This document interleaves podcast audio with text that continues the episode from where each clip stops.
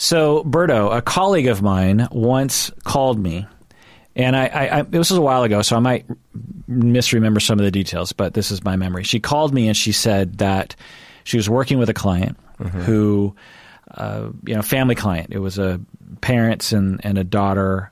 Daughter was defying the rules and Oh, no. maybe using pot and The pot? grades were going down and and the the father was really worried and trying to um, get his Mm-hmm. daughter to follow the rules don't run away from home stop talking back clean her room mother was also involved Yeah. and they had a middle class life. Um girl went to a good school. You know, pretty typical family therapy client. Very, very common presenting problems. Well, my colleague calls me and says that had I read the news, and I, I was like, "Well, what do you mean?" She's like, "Well, Oh no. my client, the father and the client killed." The daughter and maybe the wife too, and himself. I, I can't remember the Oh, This full. isn't the whole fire thing. No, no, this is not the fire thing. No, this is not the fire thing. Okay. We'll get into that too, but this was um, a very small story in the news. Oh, my God. It wasn't national. It was Yeah. just it was just local to Seattle. And the thing that was so horrible about it, I mean, obviously it's a tragedy and Yeah. people dying and murder is awful and why, you know what I mean? Yeah. Uh, but my but my colleague was the family therapist that Uh, yeah. that day. I think I th- I'm they had not- a meeting that day. I, I think so. Oh. I think it was like oh my god. you know she had he she had a meeting with again this could all be mixed up in my head but in my head i have this vision of my colleague having a family session alone with the father and then right after he dedicates himself to you know killing his daughter waits for her to come home kills her and i think kills himself. Not not quite sure. It was it was a total shock and you, you hear about these stories in the Yeah. news. It's another thing for me Yeah. to hear about it so close to me and then to for me to worry like do i have any clients that might do that? Yeah. you know it, it's a thing right so have you heard of these stories and what do you think of them berto I, every time I have uh, every time I I'm skimming the news and I see one of these headlines, it's just so devastating. I have a very I don't know very very visual mind. I I, I um, envision things really easily.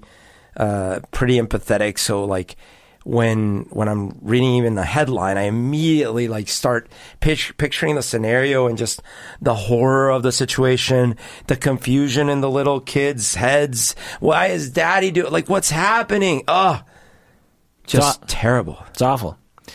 So, patron Matt wrote in and said, I'm interested in the psychology of family annihilators. Oof. Uh, so, I didn't even know that was a term. Did you? Yeah, no. Uh, I live in Minneapolis, roughly a mile away from the triple murder suicide that happened recently. I've found some of the research to be really lacking. I think it would be a very good, uh, interesting conversation to have on the podcast about domestic violence, personality disorders, compounded with depressive disorder, suicide, and, and guns. I think an episode on family annihilators could shed more light on this subject to better mitigate and intervene in these mass murderers. So let's talk about that, Berto. What do you say? Let's sadly do it. This is the Psychology in Seattle podcast. I'm your host, Dr. Kirk I'm a therapist and a professor. My name is Humberto Castañeda, and I work on a little startup doing pre-stuffed envelopes. So, uh, no joke, when I was in high school, I had a job where I stuffed them Really? all day long. Yeah. Oh, we could have hired you. Yeah. Actually, it, it's sort of an interesting story that I'll tell um, in another episode. Remind me. Okay. But anyway, so on Facebook, I asked people, why do you think we're even interested in these kinds of stories? Because they just seem so awful, you know? Like, Yeah. uh, what's the fascination with it, right? Well, Charles said, I think we feel the need to understand something so horrible. Family annihilators typically typically come out of nowhere, and it's scary that that there are no warning signs. It seems uh, it feels like it could happen at any time to anyone. Hence, the need to understand how this happens and any possible signs to look out for. So, is that your sense? Is that the after these news stories come out, the sense is like it, it there were no warning signs. It just seemed to come out of nowhere to people. Uh, no, uh, because well, obviously, I you know for, for the specific news item, it came out of nowhere for me, you know, but I don't know anything about those people. Um, I actually always sort of had the opposite reaction because, you know, as as much strife and crappy stuff that I had growing up as a kid, like that's one thing that I never worried about or even for a second contemplated that like my dad or my uncle or someone would like go on a killing spree.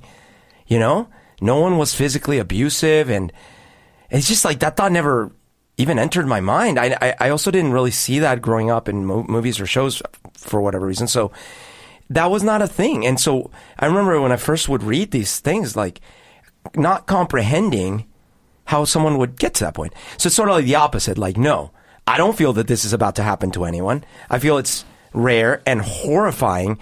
And even more so, that's why I was putting myself in the shoes of those kids. Like, like what? Now, as to whether it came out of nowhere for the individuals, well, I would venture to, I would imagine no. Like, I, I bet you that at least upon closer inspection, there would have been signs, but, you know. Well, we'll, we'll get into that for sure. What are the signs? Are there signs? Yeah. We'll get into that. Top fan Tasha on Facebook says, uh, in theory, your family is the most trusted circle. The idea of being killed by someone that close to you is horrifying. So I guess that's why. Yeah. I guess this is why we're interested in it. So um, a little history here. Dietz in 1986 was the first person to coin the term "family annihilator" um, in the um, an American Medical Bull- Bulletin as a uh, three category uh, of. Of, of the three categories of mass murder, so you have you know people who kill multiple people Yeah. at the same time. You have family annihilators, you have pseudo commandos, and you have set and run killers. We won't go into the Sure, details. sure, there, sure. there are other ca- categories we'll get to in a second, but um, that's where we got the term family annihilator. By the way, there's something so Darwinian about the idea that, you know, we all have this like instinct to live, meaning, you know, like we suck in air autonomically and then we like, we get hungry. And then on top of that, we have these layered things about how can I thrive. And then you pass that, you start having those feelings about like, ooh, I'm not going to be here forever, but my child might, or at least be longer than me. So I need to like protect that child these cases are like the complete negation of all those instincts. Not only are you taking your yourself out, you're taking the future that you put uh, down on, on the earth out as well. Yeah. It's com- com- it's yeah, it's Right. The impulse to have sex, to raise children, to um, teach your children how to survive uh, is logical when we map it onto evolution and the propagation of one's DNA. This behavior seems the direct opposite of that, right? Yeah. And and hard to explain. Uh, so, and yet, you know, we see enough of the phenomenon to say, well, definitely this is within human capacity and instinct to do. Uh, so, what is the definition of a family annihilator? Do you think?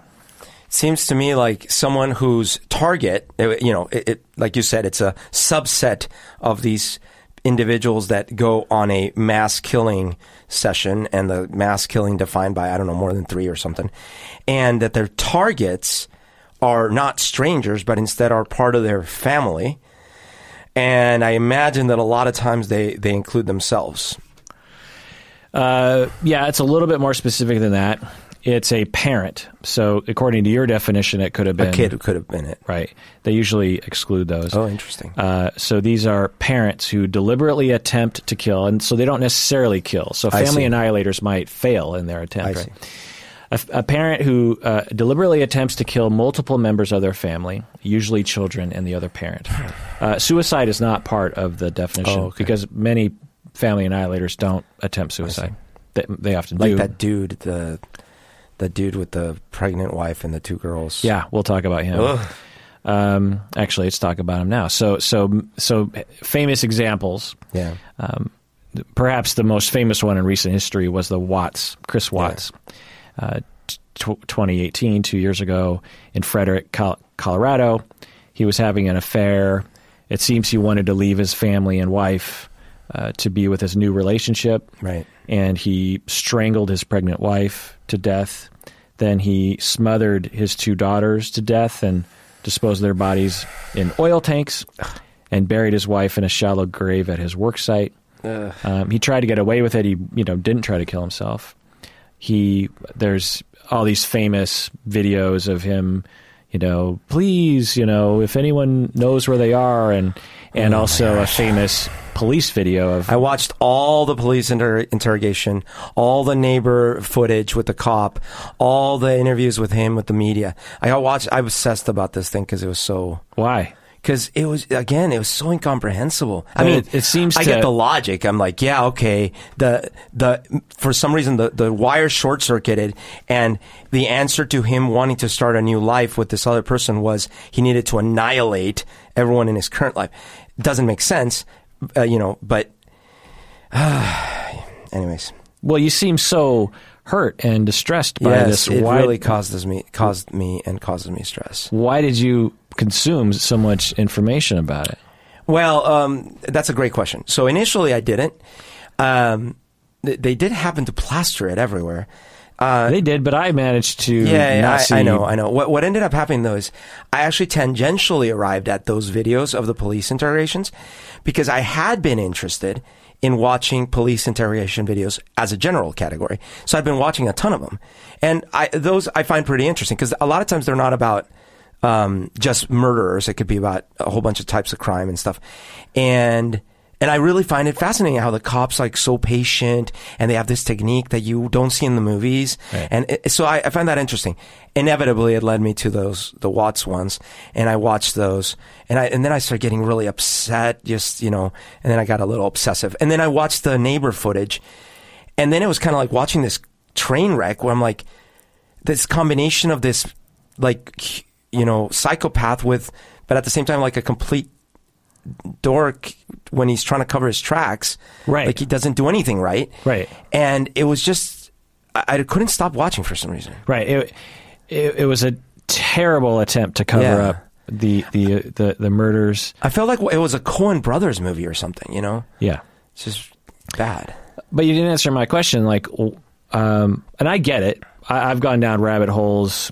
Uh, not this rabbit hole, but you know, last night I went down a Beatles rabbit hole where I wanted to learn everything about the song uh, "Long, Long, Long" by you know Oh, George Har- George Harrison on. The I White- love that song. Yeah, it's it's one of my top probably four Beatles songs or something, and and I uh, was last night I read all the history. There's all this history of like the the the recording day. Just a little detail that's sort of interesting is say George brings a song in. The rest of the band had kind of heard it, Uh-huh. but and it, they came into the studio uh, like at in the afternoon sometime, and because they were working on George's song, John typically didn't show up. Oh, he was a prima donna? Yeah, people often this is a side tangent, but people often blame Paul. You know, they're Right. like, "Oh, Paul was the jerk," and and George and Paul were fighting all the time. Right. But if you listen to George's songs, Paul is like, Instrumental. yeah, like literally, Yeah. and you know, to while my guitar gently weeps, Yeah. the you know the piano part and the harmonies, Yeah. uh,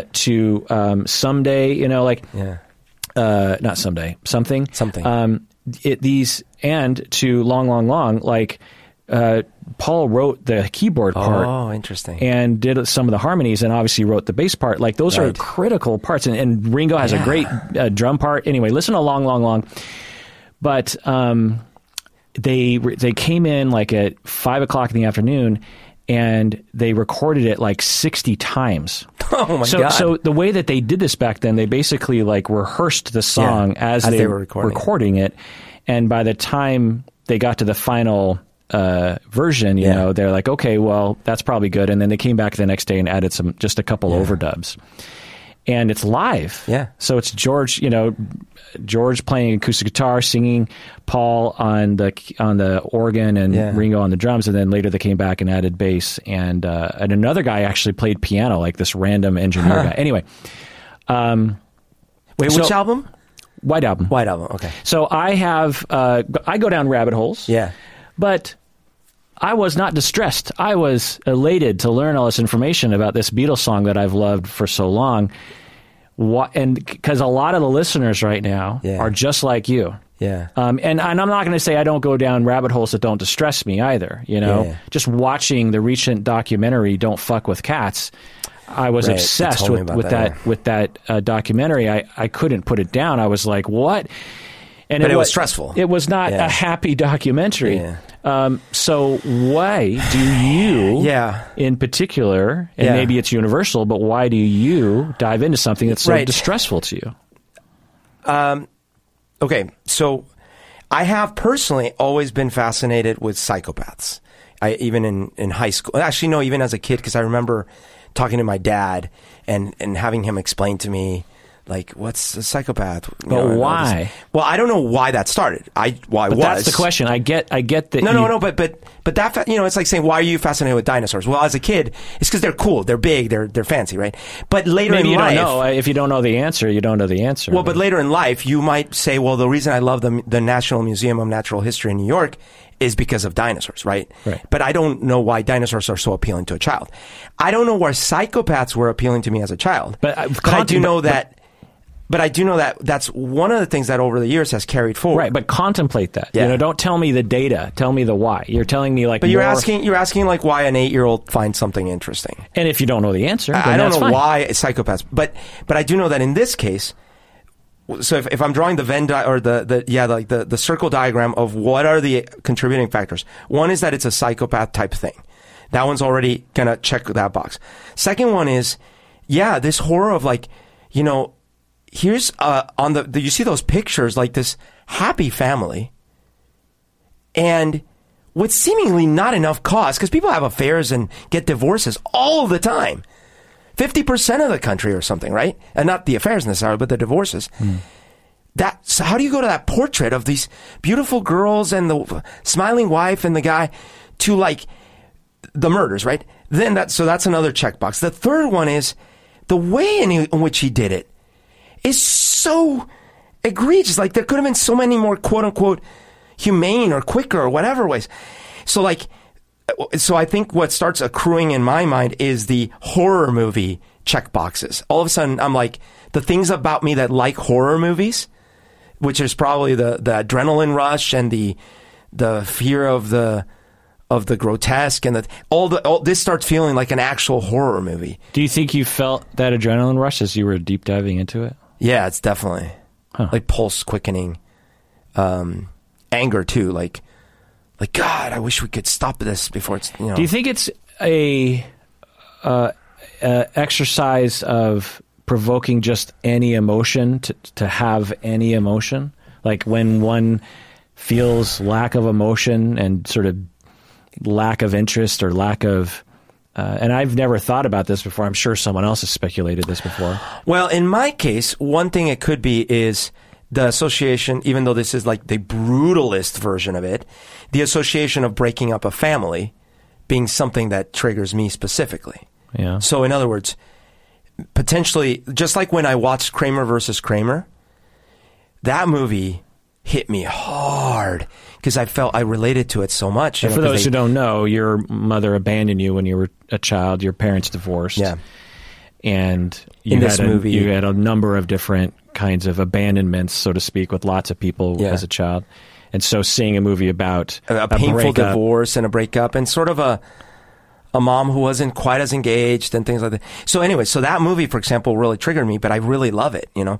So there, there is potentially a thing about how this is a family, a broken up family, and it just happens to be broken up in a extreme grotesque way, but there could be some, something that triggers me to want to seek that out. Right.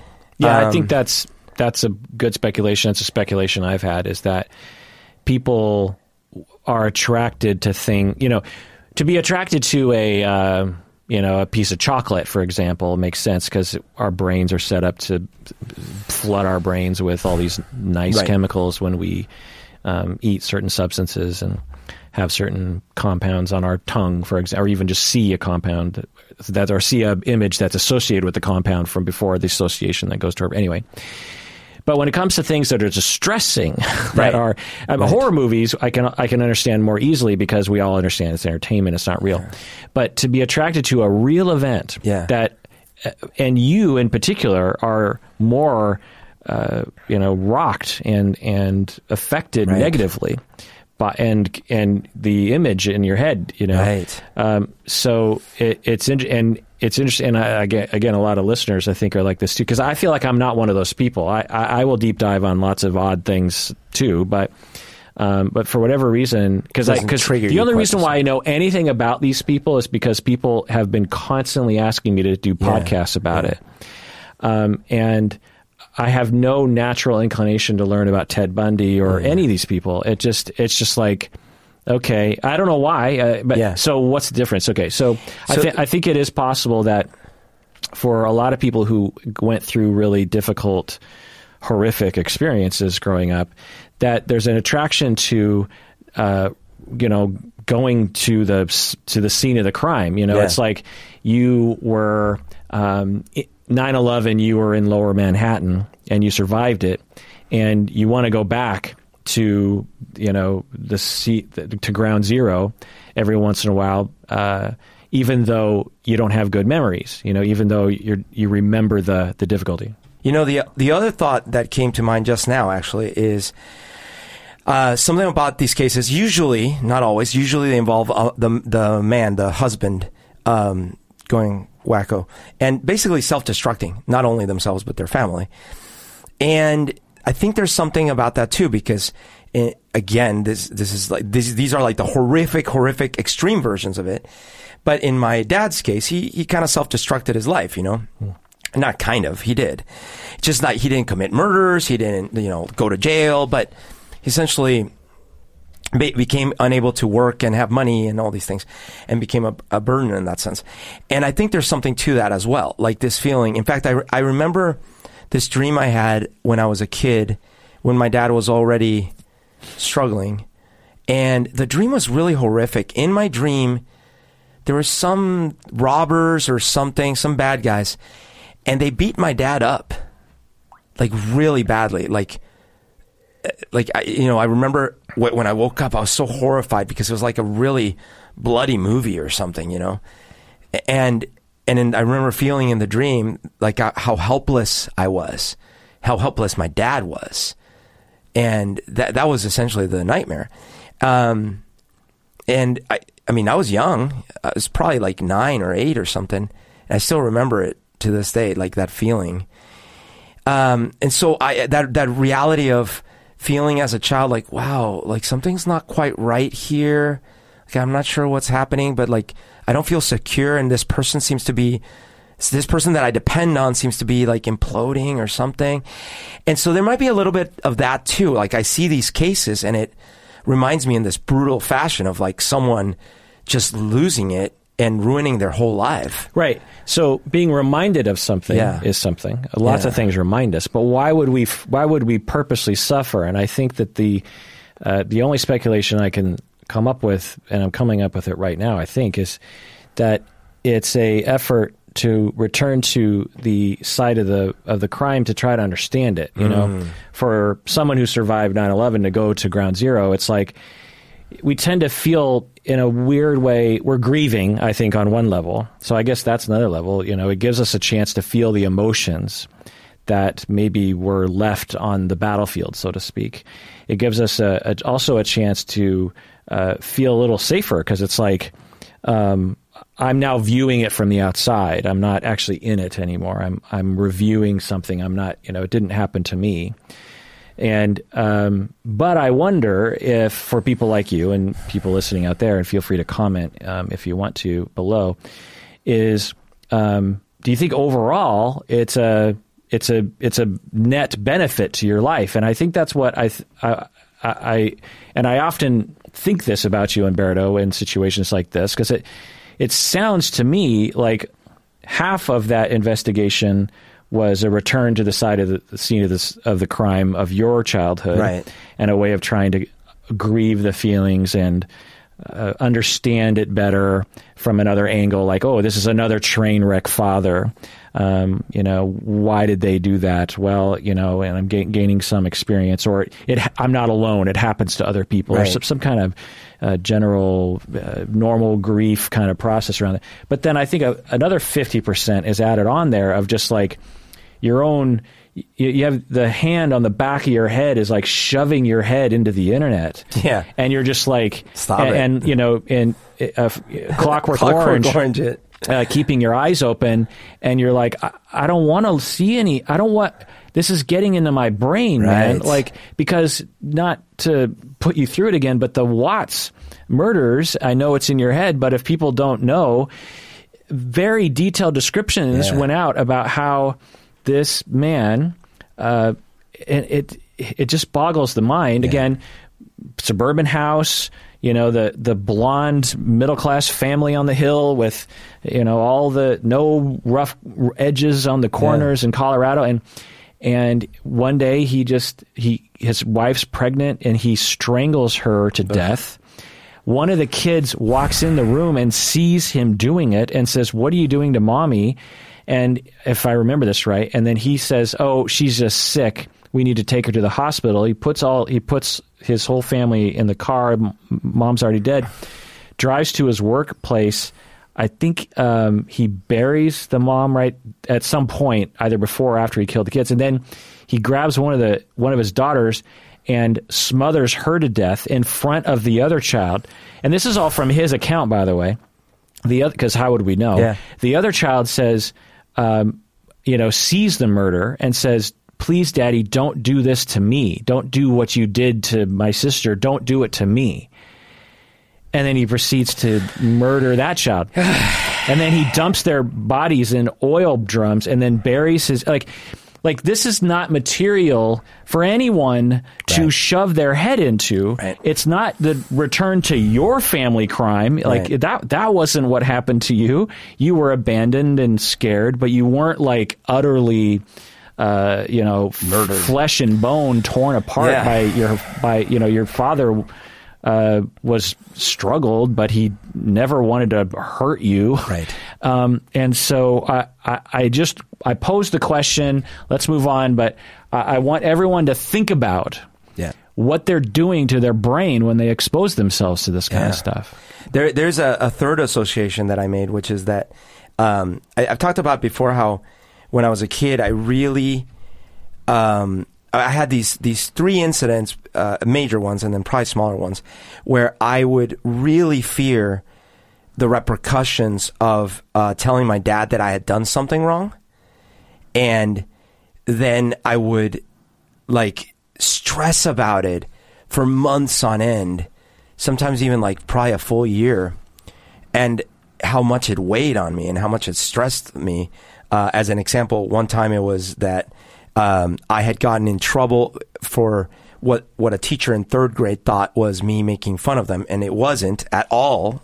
I was literally just frustrated that I didn't get a question correct, and I had to uh, sign this book and take a letter home for my dad to sign. And I was really scared and I never showed it to my dad and I hid it under like a little piece of sheet, a sheet of paper in my desk at home. And for probably a year, that was always in my mind. I'm like, is today the day I come home and my dad has found that letter? And it was so stressful. And I hadn't even done anything wrong. I just got in trouble for something I didn't do. And yet I was so stressed. And over the years, this turned into uh, like I would have these recurring nightmares every now and then where it was in my nightmare I had in my past at some point killed someone and in the nightmare all of a sudden I'm remembering it I'm like oh shoot that's right I, I killed someone and I wonder if I'm gonna get caught like did I bury the bodies properly did I what if the FBI's after me? Like all of a sudden, I'd feel per- persecuted and horrified in my dream and super stressed. So I have that like thing. I, it hasn't luckily come back in many years now, but it was a theme. So I wonder if there's some of that too, which is these situations of these people finally confessing, being like, as horrible as it is, it's like, Oh.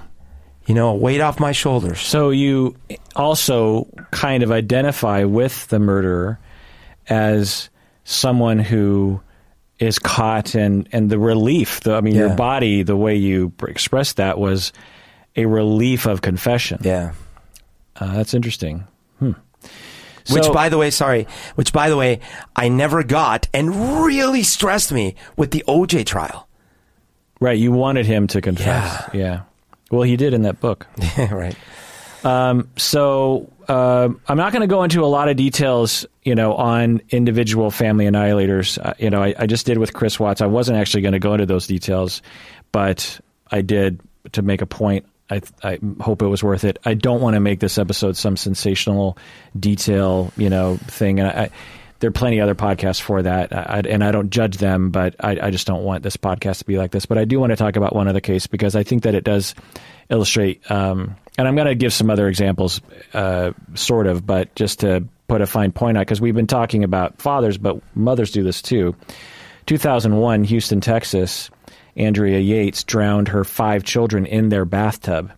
So similar to Chris Watts. She, with her own hands, drowned all five of her kids, aged six months to seven years old. Jeez. Um, there was a big media frenzy. She was found not guilty by reason of insanity. She claimed that she was suffering from postpartum depression, um, psychosis, and schizophrenia. She's still in a mental hospital today, uh, 19 years later. Um, so, uh, so women will do this too. Yeah. Uh, it's it's it's rarer for sure, but but it's it's it's not just it's not just men. There's something about parents that sometimes they do this. Okay, so let's go into the research. Uh, but before we do that, let's take a break. What do you say? Let's do it.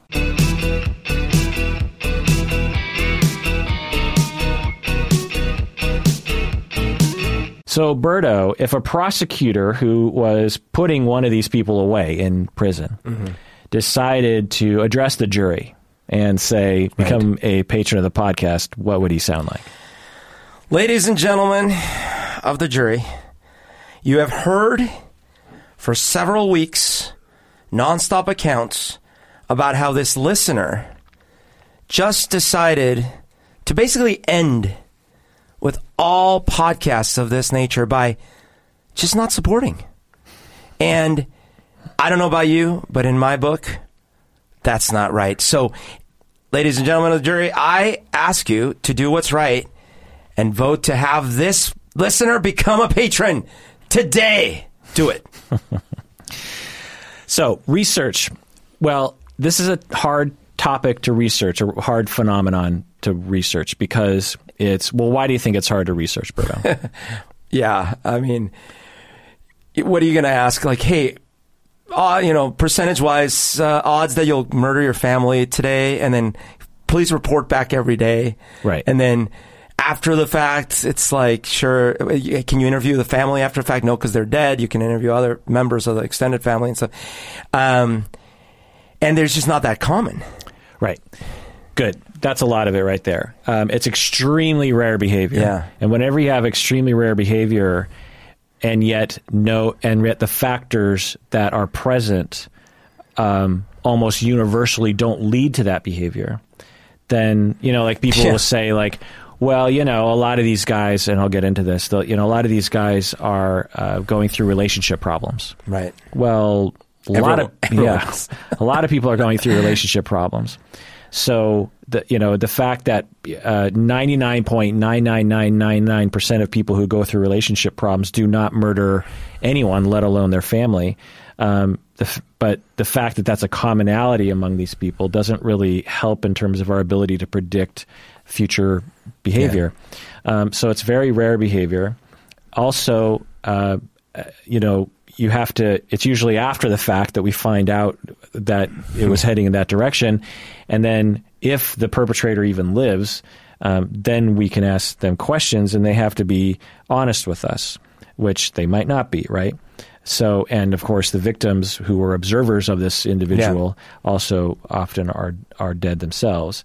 So it's That's- hard. It's hard to know anything about this phenomenon based on that. I'd say, you know, like I would venture, I would be interested. I'd venture to imagine that uh, many cases might have been preceded by some form of abuse, like abusive parenting or abuse, physical or other types of abuse. but then I also know how frequently abuse happens. So clearly, it's not a one to one. right. So, but let's look at it because there is a there is a typical profile. But first, let's sort of zoom out a little bit and ta- talk about some some statistics. So, uh, Berto, what do you think? The uh, family annihilators account for what percent of homicides per year in the United States? Of homicides? Yeah. Oh, uh, every hundred, less than that. 0.5 percent. Uh, close 0.1%. Okay, So one out of every thousand homicides involves it's actually still a lot. Yeah, well, but But, thi- but this is this is actually not family annihilator. These are familicides, which is just like killing someone in your family. Oh, okay, okay, okay. Um, uh, I Still, think- I mean, that's well, actually, horrible, no. but- Maybe it maybe it is for family annihilation. It, it'll become clear as we go over more of these st- stats. Um, within the category of multiple murders, so mass murders being two or more in Yeah. one incident. Um, uh, let's see, f- familicides yeah, uh, family annihilation. You know, Yeah. so we define family annihilation as not annihilating the whole family. It's just like some portion of them. two or more. Yeah. Uh, familicides or family annihilation is what percentage of multiple murders. So you know, multiple Yeah, murders. You have people who go into the McDonald's and kill a bunch of people. Uh, that one would be higher. Um, I would go ten percent. Forty-one percent. Okay. Actually, I was almost going to go 50 because I'm thinking, you know, if you are going to go kill a whole bunch of people, you're probably more likely to kill people that you know because they're right around you, but clearly not. Clearly, still the majority is people you don't, or at least not family. Uh, so 40, huh? Yeah, I found this was interesting because based on press, I would have assumed that mass murders, uh, the vast majority of them did not involve Right. family members, you know, um, or only involved one family member, Right, like right. the kid in um, uh, Sandy Hook. Anyway, percentage of murders that were within the family, so not of mass murders, Yeah. but single murders, multiple murders. Single murders within the family. So Yeah, yeah. percentage of single percentage of all murders Yeah. that also includes single murders that are actually the victims are in the family. And this doesn't include suicides, obviously. um, yeah, uh, 60%. Wow, that's high, twenty two percent. So twenty two percent of murders, the victims were family uh, members of the perpetrator. That's good. Yeah. That's good. Much better than 60%. That's good. well, the, the reason, well, I mean, cause I was thinking about it like yeah. mo- most, I, I, Most people are in conflict with their family members as opposed to a Yeah. a, stranger, right? Yeah. yeah, yeah. But I mean, it's great. This sucks. No, no, no word fits here. It's much less horrible that it's 20% than, than it if, if it were 60%. well, I think what you're saying is you would rather get killed by a stranger than by a family member. yes. It's literally what I'm saying. Uh, percentage of murders of spouse. Uh, okay. So So 22 are family members. of total murders, what percent are spouse? What percentage or of of the- uh, 22%, what percent are spouse? of all murders. Of all murders. Uh, well, if 22% was some family, I'm going to go 15% spouse. Close, 9%. 9%. Uh, percent murder of, of child by parent. Child by parent. 5%. Uh, close, 6. Percent gender of victim female. So these are these are family murders. Uh, close, 58%. Percent murders of female victims with family member perpetrator. Oh, sorry. All all uh, victims of murders of any murder, 60%, Oh, 58%. So more women get killed than men. more women get killed than men, yeah. Uh, and more men kill. Uh, but within family members, percentage female. Uh, within family members, it's 50%. Uh, close 43. Okay. So it's kind of interesting because, you know, all murders Yeah. are, uh, you have 58% of females are family murder. Wait. Yeah, yeah. No, I think I have this wrong. I'm going to skip that because I think I'm reading it wrong.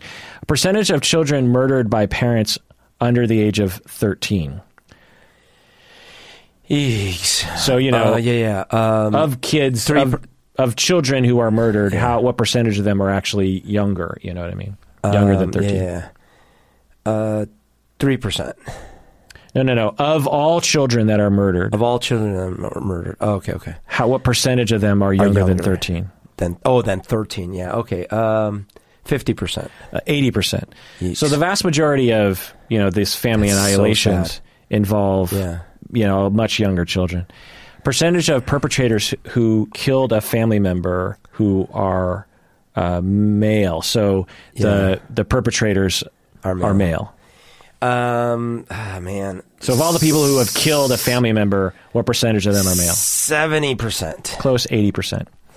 Uh, but you know, again, the the the universal profile in one's mind it's it's a dude. Yeah. But twenty percent, one out 20% of one out of five. Yeah. Oh, One out of five of the murders of family members, the perpetrator is a woman. Uh, percentage of perps who killed. Oh, no. percentage of murders that use a firearm in uh, with family murders versus non-family. So, what percentage of murders use a firearm? Um, okay, so with family members, I'd say it's probably seventy percent. And with non-family? It's probably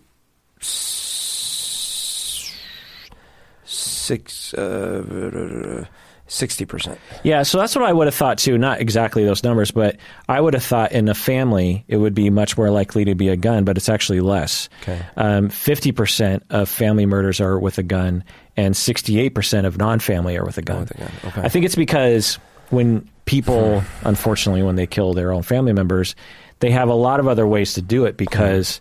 The, because they strangle, live with them. Knives, they could, yeah, Yeah. burn. Whereas with people that you don't know that Yeah. well, you got to do it quick. You got to you got to you know jump them fast. Right. And guns are you know. Um, also, I think there's something to uh, which we'll get into later. Uh, a lot of non-family murders are what we might call instrumental in terms of like that person witnessed a crime I did. Right, I need to kill him. Whereas a family member you do for potentially emotional reasons. Yeah. And and that's why people tend to use more visceral, you know, horrific means. Um, percentage of parents who use a firearm to kill children.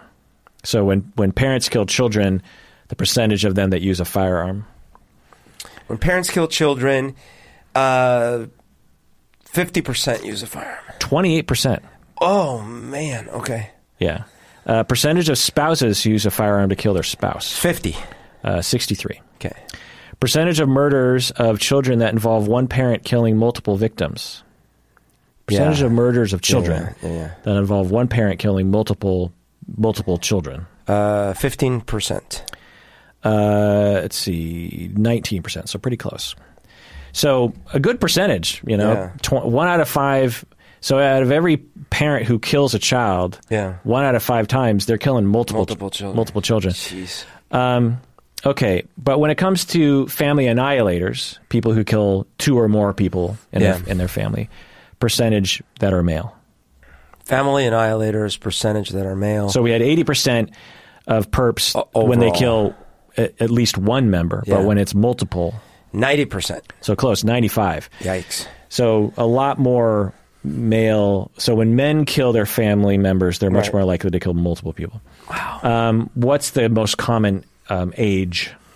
Do you think For the A- perp? age range for the perp? Yeah, in, in Uh, the United States. In their thirties. yeah, very good. You're just basing that on anecdote, right? No, I'm I'm well, maybe, but I'm also thinking about like in their 20s they're too busy with themselves and trying to make a thing. And then in their 30s all of a sudden they go through that pre not midlife but like adult crisis where they're like wait what the hell's happening? And then they blame their family because now they don't have the same freedom and then they kill them What about ethnicity? white. Yeah, mostly white. It's much more prevalent among white people in the United that States. sucks. But is it just percentage wise like Yeah, it's a greater greater representation of white people. so more than the percent of whites in the country Right. oh okay Right. If you're white, you're more Yeah. likely. Yeah. that is fascinating Yeah. Uh, not to say that non-white people don't do it because they right, do. right, right. Um, I, I will say, um, so the very typical up- profile is a 35-year-old white guy, Yeah. typically middle class too. yeah. So I will say, I wonder if there is some correlation with how you know how in Colombia, other countries, and things like that, uh, and maybe other cultures within this country, there's a lot closer intergenerational family alliance, meaning uh, families tend to stick closer together. There's more help from the grandparents. There's more Sure. uncles and stuff. Because I gotta tell you, man, if you're a parental unit making it alone, the stress level must be much higher. Right. Yeah, it's good. I, I, I absolutely imagine that's a factor. Precipitating events in one's life that is found to be fairly common among the perpetrators. What do you think it is? Um, in one's life, Life events, that kind uh, of thing. pregnancy, Uh, no. loss of job, Yes. So financial Financial. problems. But particularly loss of job as a subcategory of financial problem. okay. Um, what else? Um, well, affairs probably, Um, maybe not. no. Okay. Um, hmm. That's in it, that's in the category. health health issues. Nope. That stands to reason, but not not a Um, oh man, uh, what else could could a person be Well, going through? when you said affair, what's the broader situation for that? relational problems, Right. So relationship, usually a breakup, A breakup, divorce. Uh, Chris Watts, for example, there are reports that the uh, wife who died uh, was threatening to leave and To take leave. and take the kids. So, So is that the category relational relationship well, problems? Or? it's hard to know, but yeah, usually they say broadly relationship problems, but uh, divorce then. yeah, divorce, breakup. Um, but access to kids is also another because that's sort of a sort of a Oh, right. symptom of problems. But that's Um, so ironic, right? Like, I can't access my kids. Fine, I'll kill them. As you pointed out with evolution, there's a lot of irony Yeah. to this behavior, um, and again, financial problems. Uh, a 2018 meta-analysis found that 80% of these perps had recent relationship problems, like divorce. Also, uh, precipitating events are unhappiness, domestic violence, sexual abuse in the perp's child, in you know the, the childhood of the of the perpetrator. Um, the perpetrator will often make threats of harm to self or other people, and also um, intoxication. So being intoxicated. Oh, of course. Yeah. Uh, alcohol is is one of the um, biggest factors when it comes to impulse control and emotional regulation problems. And Like, um, ab- spousal abuse and alcoholism are very correlated, right? murder, suicide, all these things. Are, if we didn't have alcohol in our society, um, a lot of there'd be about half of, in my estimation, of, of any of these events.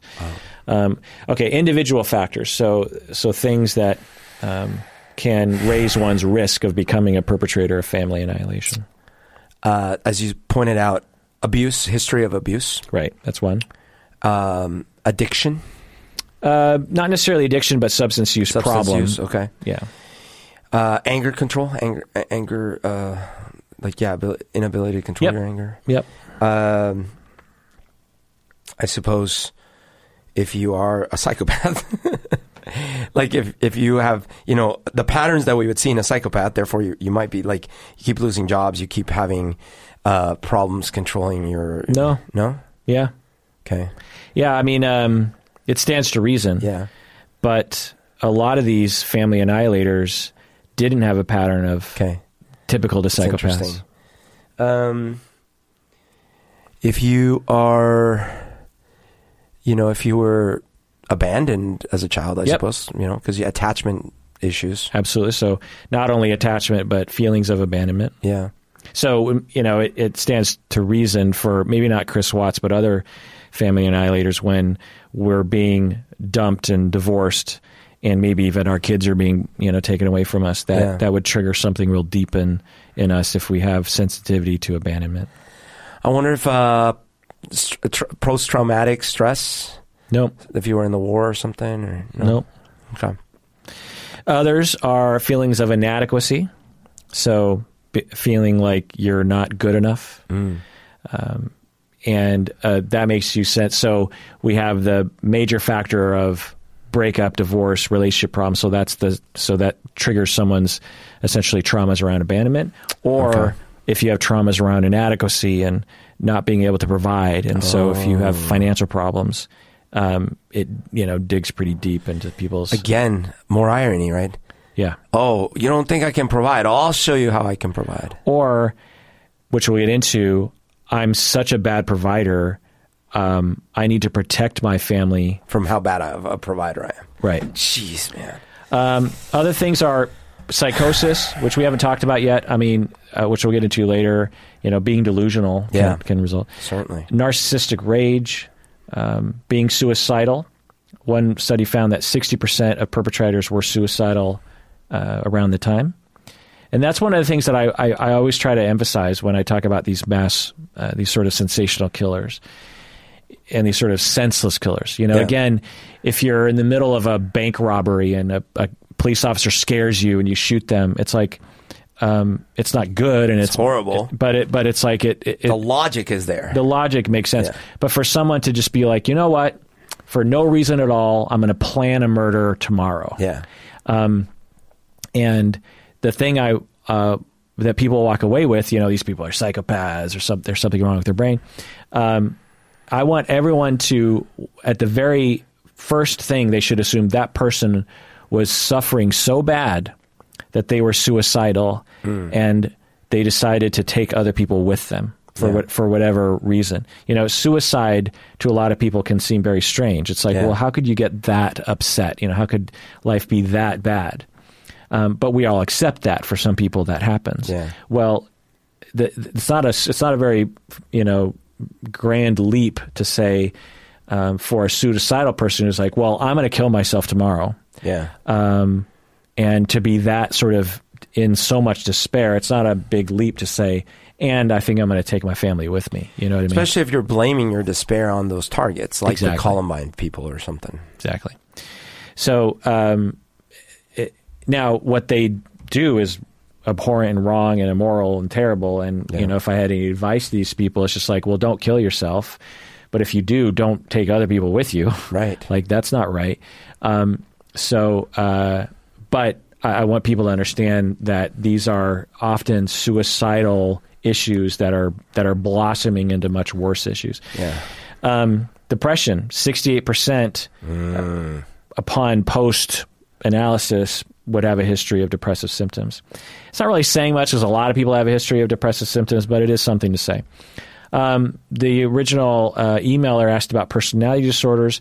One study found that 38%, again, post analysis, had borderline personality traits, um, meaning that for some of the people who end up killing, um, you know, which we'll get into the typology later, the people who are vengeful, you know, Yeah. I'm being abandoned and I'm angry about it, and um, you're not listening to me, and they have a pattern of uh, ramping up their attachment, signaling to other people like I I need you to not leave me, Yeah. and then to for that to escalate to a point for a very very very small percentage of people with borderline who actually take it to a murder level. Um, uh, so there's that. But you know, other studies found no association between borderline and uh, family annihilation. Um, other studies found connections between narcissistic personality or even dependent personality. What I'll say is that, um, and I'll get more into later in terms of what I think the personality disorders that, or the personality traits that are involved. I, I don't think any one personality disorder is actually associated with this. Certainly, we could say narcissism, borderline, and um, psycho- psychopathy or antisocial would be more likely. But I, I don't think it's like a feature of those personality disorders. You know what I mean? Yeah, that makes sense. I definitely see. It, it seems a, a lot of those inter- interrogation videos that I watched. Um, obviously, not everyone was the same at all, but uh, there were a few that were kind of like the Watts case, where it's like this sort of like lack of connection. It feels like they had almost no connection to the victims. If you were an outside observer and just walked in casually to the to the interrogation, you would think they're just like a witness, like a side witness or something.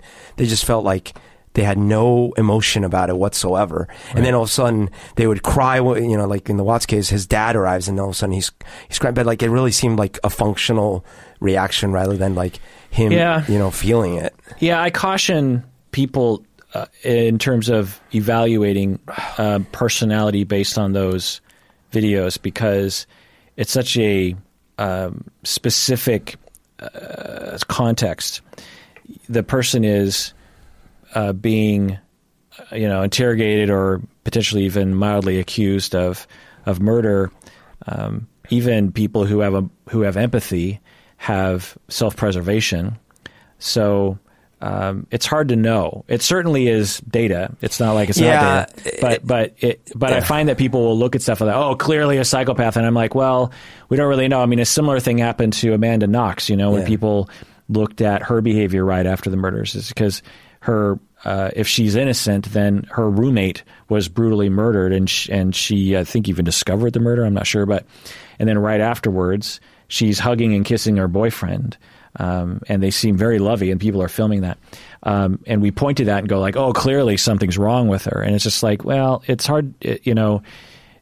We react to a lot of things in a lot of different ways, and we have phases of reaction. You know, Yeah. like we might kind of just be in a state of shock in one moment. I'm not saying Chris Watts isn't a psychopath. I'm just saying it's it's it's hard to draw a lot of conclusions There- from that. There's something about it, like maybe they're good presenters or good actors or something, because you know, like I, I work with a lot of different types of personalities, and uh, in my industry, uh, a lot of the personalities I, I work with, because stuffing envelopes is its own kind of thing, um, they are not the kind of person you can put in front of a mic and have them freely present to a crowd. You know, they they won't really know what to say. They'll be unsure of themselves and Why would an- envelope stuffers have to present to a crowd? because you're the new uh gener- you know like we have every year we come out with new models of envelopes and new features for the stuffing so like you have to present it to the press and the every year uh, you know have you heard of CES Yeah. there's something like it for envelopes so we present there every year okay. anyways but the bottom line is uh, these are not the people that you would put, and it's just uh, like a certain personality style. If you put me in front of a mic and you tell tell me, "Hey, talk to these people about the new envelope line coming," I'll just improvise all day long, right? So I could imagine if one of these folk, one of these personality types, committed some horrible murder, it would not be easy for them to stand in front of a press briefing and say, "Oh, I am," you know, like do this whole presentation about how concerned they are, and, and that they they would be standing there with uh, a cop and a neighbor, and them being like, "Yeah, who knows what happened? Oh, so weird," you know.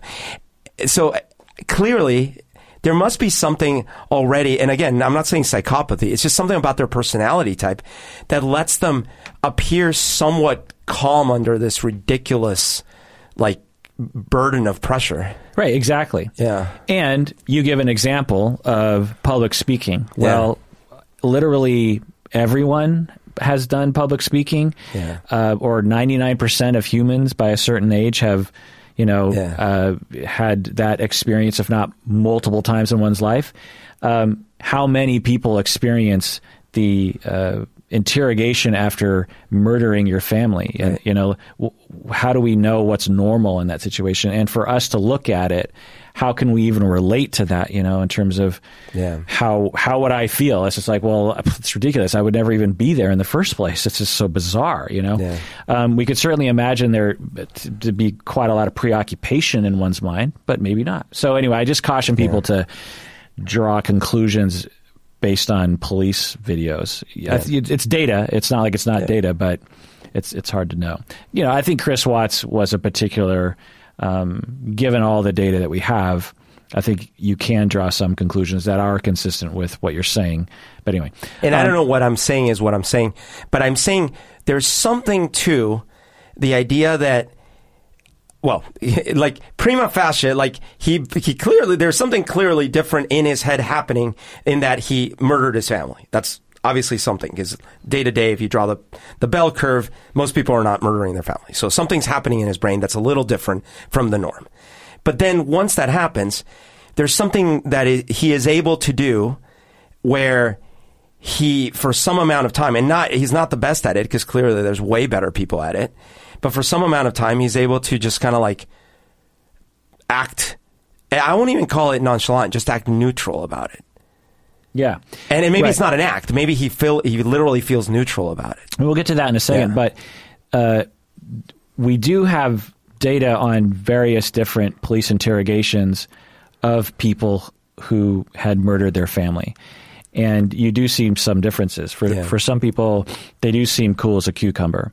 Um, for other people, uh, and there's overlaps in this, they do seem like dumbasses when it comes to like trying to cover it up. Yeah. Uh, for other people, they seem really quite emotional about it, like like they've made a mistake. Yeah. Um, and so, uh, yeah, you do you don't see just one presentation, and Like- that probably has something to do with personality. It's hard to know though. clearly Watts is not the same person as a, as Ted Bundy. When you see Ted Bundy, he is he's like of course he's nonchalant about the stuff, but it's in a different way. And like he's charming, he's affable, he's getting you on his side, he's doing all these things. He's not not talking. He's you know Yeah. and uh, Right. For Ted Bundy, he had a personality of that was organized around defenses of gaining control over other people through Yeah. social ability. Uh, Chris Watts did, didn't have that. Um, and so that's a difference in personality.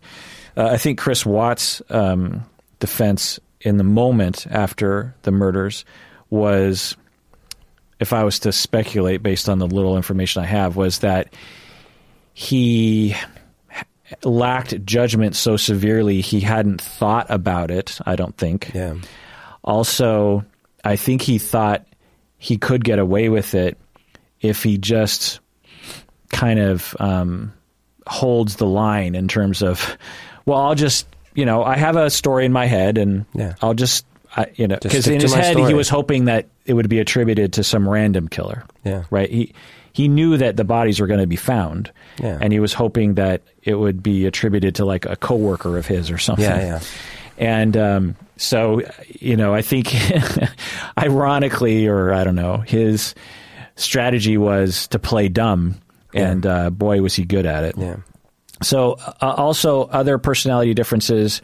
Um, a minority of the people who will family annihilate have been sexually, or no, have sexually abused at least one of the children themselves.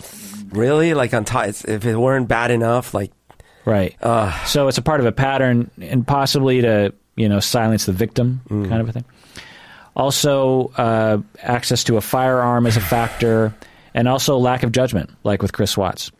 Um, you know, uh, you bring up uh, Ted Bundy. He exhibited. Uh, he didn't. He, lacked judgment throughout. Like people Yeah. point, like, "Oh, Ted Bundy got away with all stuff," but that was luck man but yeah, it was because law enforcement was so bad Yeah. in the 70s. Yeah. Uh, you study that case. I mean, he, Ted, some of his very first murders, he goes to Lake Sammamish, a lake Yeah. I would go to as a kid, um, and might have even been there the day that he killed a couple people. He drove up in his car without a disguise in broad daylight and introduced himself as Ted. Right. Two people and there were and Lake Sammamish is it's a state park. It's it's it's filled with humans. There's Yeah. there's thousands of people. Walks up to a woman and says hey could you help me you know because I have this cast on my arm which was fake. Could you help me put some stuff into my car? Gets the girl in the car goes off kills her lots of witnesses are like well where, where was the last time you saw her? Well we saw her talking to this guy named Ted, Ted dri- with a white VW well a tan, tan V- VW driving a tan VW. Well, in today's uh, world, he would have been caught within an hour.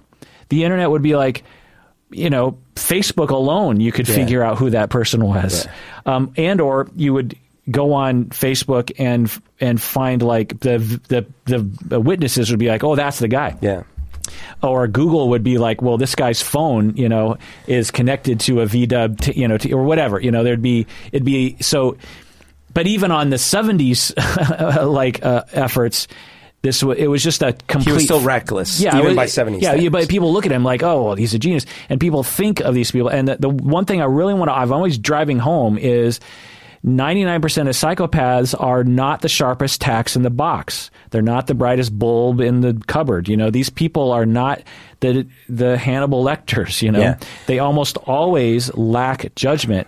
Why would they murder in the first place? It's not even so that's the other thing. to their advantage. Smart psychopaths Right. don't murder. Why? Because it doesn't pay. Right. It, there are so many other ways to get you what you want. For Chris Watts, who clearly doesn't have empathy for other human beings, I mean, he, he just he, that he, there's just no way he could do that. You know, Yeah. if he had the normal empathy for other people. Um, the smart action would just be to divorce and move Yeah, on. exactly. Like normal people do. Like Yeah. what he wanted was he wanted to get rid of his family. He didn't want to have to deal with them anymore. And run away to Mexico yeah. But don't even divorce. Just run away to Mexico. Yeah, there's so many Leave other. alone. There's so many options. Change your name. Yeah. whatever. Uh, so, uh, or just make threats. You know, I, I'll kill you if you. You know, like there's there's so many lesser. Oh my gosh. Someone should start a foundation, maybe I will someday, that basically offers, no questions asked, plane tickets to like some other country. If you're feeling like you need to abandon your family, please don't kill them. Just come here. Like, no questions asked. Just go. Passports and tickets. Go. You know that you, you joke, but it's similar to those bins that they have for babies. You know, oh, right. like abandon certain- your baby. like certain uh, Yeah. communities, like a fire station or a hospital, Yeah. will have this uh, drop off for babies. Right. No questions asked. Right. Um, Because the, the, when you weigh these horrors, Yeah. that's the much, much lesser evil. Much lesser. Like ridiculous, infin- infinitely lesser. Yeah, yeah. So- In fact, it's fine. It's like you want to yeah, give your kid up for exactly. adoption. Let's help Let's you do it. Yeah. So, um, anyways, but, but the the thing with you're right because like the thing with um, some some people like uh, like a Bundy or something, it's uh, in spite of his incredible charm uh, and charisma or blah blah blah blah blah blah blah. He's constantly getting in his own way. Right. And so it's not it's not about like the genius level intellect. It's really more about this compulsion they can't stop. Right. And they, they you know It's a compulsion they can't stop. Yeah. That's important. Yeah. And they're not they're they typically aren't very smart. And because if they were smarter, in all likelihood they would figure out a way to sublimate their urge in a way that doesn't get them in trouble. Yeah. In a way that doesn't involve murder. Right. Maybe it's reading a lot of books that involve murder or fantasizing or um, I don't know, or, Or having- role play with with a, a consenting adult. You know, have the the fine Chianti, have the fava beans, have the liver. Just And- have the liver from another kind of animal. and get a um, a CPR dummy, and you know, Yeah. and it puts the skin in the basket. What's funny is like it's uh, the don't think it's really funny, but it's it's an interesting thing that in our world, animal murder of certain types of animals is completely legal. You know, you can just go get your hunting license, you can go shoot all all you want, you can go skin them, you can like bask in the guts, all you want. You could eat all of it raw if you want. Just don't do it to humans. Yeah, That's a start. it is kind of odd. It's like if if someone kills someone's pet, Yeah. you know, um, or even a, a feral cat or Yeah. a feral dog um, that's somehow seen differently by the law and by society. But anyway, Yeah. So, what factors in our society, so large societal variables, lead to an increase in family annihilation among its population? Uh, what I was talking about, some of them, I think, um, the isolation of, of family units. Okay, In other words, hard like to measure that, but so we'll we'll say oh, that, something that, that, you could measure. yeah, Oh, okay. like two variables that are actually Sure. you can find in large Sure. data sets. So divorce rates might be one of them. Maybe no. Okay. Uh, uh, certainly, uh, economic the economic factors of, exactly the, of the country. That's, that's the only thing. Okay. As the economy worsens, and again, it's hard to know because the n is so small. Yeah. But there is a bump in I see. actually just general So, like, if unemployment goes up, we might have more of these. right. Okay. But again, it's really rare. But yeah. What percentage of family annihilators kill themselves after? Oh, okay. Oh, see, I would have said originally a really, really high percentage. I'm going to go sixty percent. Close, 50. Okay. Which isn't the stereotype, right? At least in my mind. Because Right. I would say most do kill themselves, Yeah. but have to. It seems like not. yeah. And when we get into the reasons why people do it, it'll, it'll be more clear. The other thing is, is this also doesn't include people who do suicide by cop. oh, interesting. Yeah, because Okay. a lot of people will do suicide Yeah, yeah. by by police Like officers. the, they know the authorities are on their way, and that's part of the plan. So that's actually a rabbit hole that I go down. I watch a lot of badge cam videos, Oh, interesting. and uh, I don't know why, uh, and some pretty not so great ones. You know, they'll blur it out for Yeah. YouTube, but it's you still get the gist of the terribleness. And people who like break down and analyze, you know, Were you arrested as a child, and so you want to relive that? I don't know. You know, it's yeah. Why? Why? Well, to answer my own question, it's like why would I want to watch that? I think part of it is I like to see justice because it makes me feel safer. Yeah. I like to see because the the sort of videos that uh, tend to be published are the ones where well. the good guys win. You know, It's like Law and Order. right?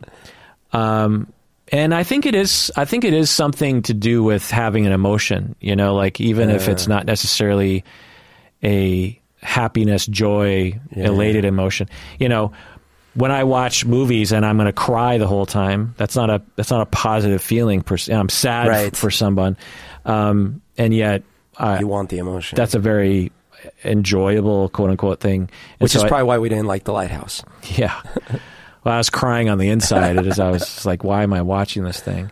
Um, I continue to hear reviews about how wonderful, that- Wonderful how life changing it is. yeah, I'm just like, okay. Oh, speaking of which, I had an OK Zoomer moment today. Uh-huh. Have you heard- of OK Zoomer? No, So you've heard of OK Boomer. yeah, which I find to be incredibly ageist, by the way. Right. I actually have been going. Just a side note, I've been going back and forth with people on Reddit because when I, I get triggered every time someone on Reddit like Uh-huh. Says that. says "Okay, Boomer," I'm like, because so someone posted this video of this younger woman. She's probably 20 years old, and this older woman who looked like she was probably I don't know 80 years old and Uh. didn't seem very uh, not confused. Um, was angry that she took this younger woman took took her uh, parking space and was blocking her in, Mm-hmm.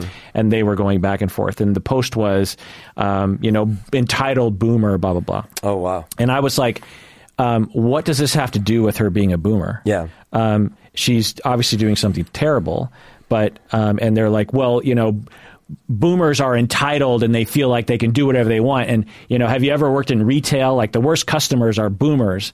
And I'm like, is that true? Like, Wow. I, I I don't know. heard what's- of this. And I'm like, to me, and I said, every boomer I know would never do anything like this. um, eh, I don't know anyone who would do it, let alone Yeah. let alone people like my parents and, Yeah, and their age. And I and I Right. asked like, do you actually know any boomers? And so I feel like the internet is just like. Uh, it's this because of this meme. It's this excuse to make fun of a certain section of our population that doesn't even make any sense. So it seems like boomers might be fighting back, or someone is, because someone made up OK Zoomer, which is OK Generation Z. Which is not a good idea because it's just another form of ageism. Sure, it's just like sure. if you're going to attack black people and then black people say, "Okay, you know, white people are stupid." It's like no, any any assumption based on age is not scientifically uh, sound. Right, right, right. Idiots can be of any age. It's not even age either. It's the the time you were born. you know. Yeah. It's like the years you were born. Um, so, but but I was I was uh, talking to someone. I made a joke at work. We were stuffing some envelopes, and I'm like, um, "Hey, uh, maybe maybe you could we could figure out a way to make a better uh, Rise of Skywalker." And this person who is younger than me says, uh, "Oh, I love." Were you trying to think outside the envelope? I was trying to think outside the envelope. Very good. Yes, that's that's our catchphrase. Actually, think outside the envelope. Um, thank you for giving us our catchphrase. I was sitting there, and then they they go, "I actually loved the movie," and I go, "Oh, oh, really?" It's like Did you punch him in the face? it- it's a her. Did you, get, did you give her a paper cut? Did you like? Uh, I would have. Yeah, I should have actually given her. But I, I'm like, oh, well, and, and and she was like, well, what's your main problem with it? I'm like, well, the, you know, the emperor shouldn't have come back. You know, I said that, A- and and she and she says, well, yeah, I mean, I don't like the original mo- movies, anyways. So, and I was like, wait, what? You don't like the original? As in, like four, five, six? Yeah, like no, none of those are good. One, two, three, four, five, six. They're all bad. I'm like, oh my god. how old is she? Uh, probably mid to late twenties. Yeah, which I get again because Yeah. you know there are certain movies uh, of old Yeah. that came out and were loved before my time. Yeah. when I watch them and I'm like, I don't get it. Yeah. you like um, African Queen, I think the one Oh, with yeah. Katharine Hepburn and um, Humphrey Bogart. Right. that is a beloved movie, and when I watch it, I'm like, uh, Right. okay, I guess so. Or Citizen Kane, for that matter. Sure. So you know. I could absolutely imagine younger people, Yeah. or anyone not of our generation, watching four, five, and six, going like, "I don't understand the obsession." and grouping them with one, two, three. right? yeah. because it's just like it's all, Anything before seven is garbage. yeah. um, so Zoomer, you said what? no, I was saying it was an example of an okay Zoomer. I was being ageist. Sorry. So you said okay, Zoomer to her. Uh, I don't know if I said that to her. I'm just What does Zoomer mean? Is is that like his Generation Z, but I don't think she's Generation Z anyway. She'd be a millennial. yeah? Yeah. So I apologize. I shouldn't be ageist. So, different types of uh, family annihilators. Uh, this these are my terms. Some of them are borrowed from other people because a lot of people came out with different typologies, and so I kind of blended them all together in a compilation here. So, and understand that some of these family annihilators would probably be categorized in multiple categories. So it's not like people, you know, this person's definitely in this category, or all of them are definitely in one category. Anyway, so. Um, do you have any categories that you can spew first before we go into mine? For the different kinds of family annihilators? Yeah. Um, sure, you know, but I mean, I'll just I'll just do three. I think there is the I'm done with life, and for whatever reason, I'm taking all of what my life means with me.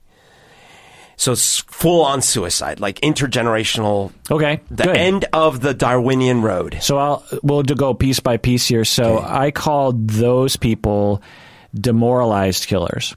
Okay. So they are deeply disappointed in themselves and also how their family turned out. Um, it's not really the ideal that they wanted it to turn out, and and and it's very much connected to their own self esteem. So so they're not only suicidal, but they're also they also kind of not they're not angry at their family per se, but they really feel like uh, they, their their identity is a lot of these killers, by the way, their identity is extended into their family much greater than other people would be. I see.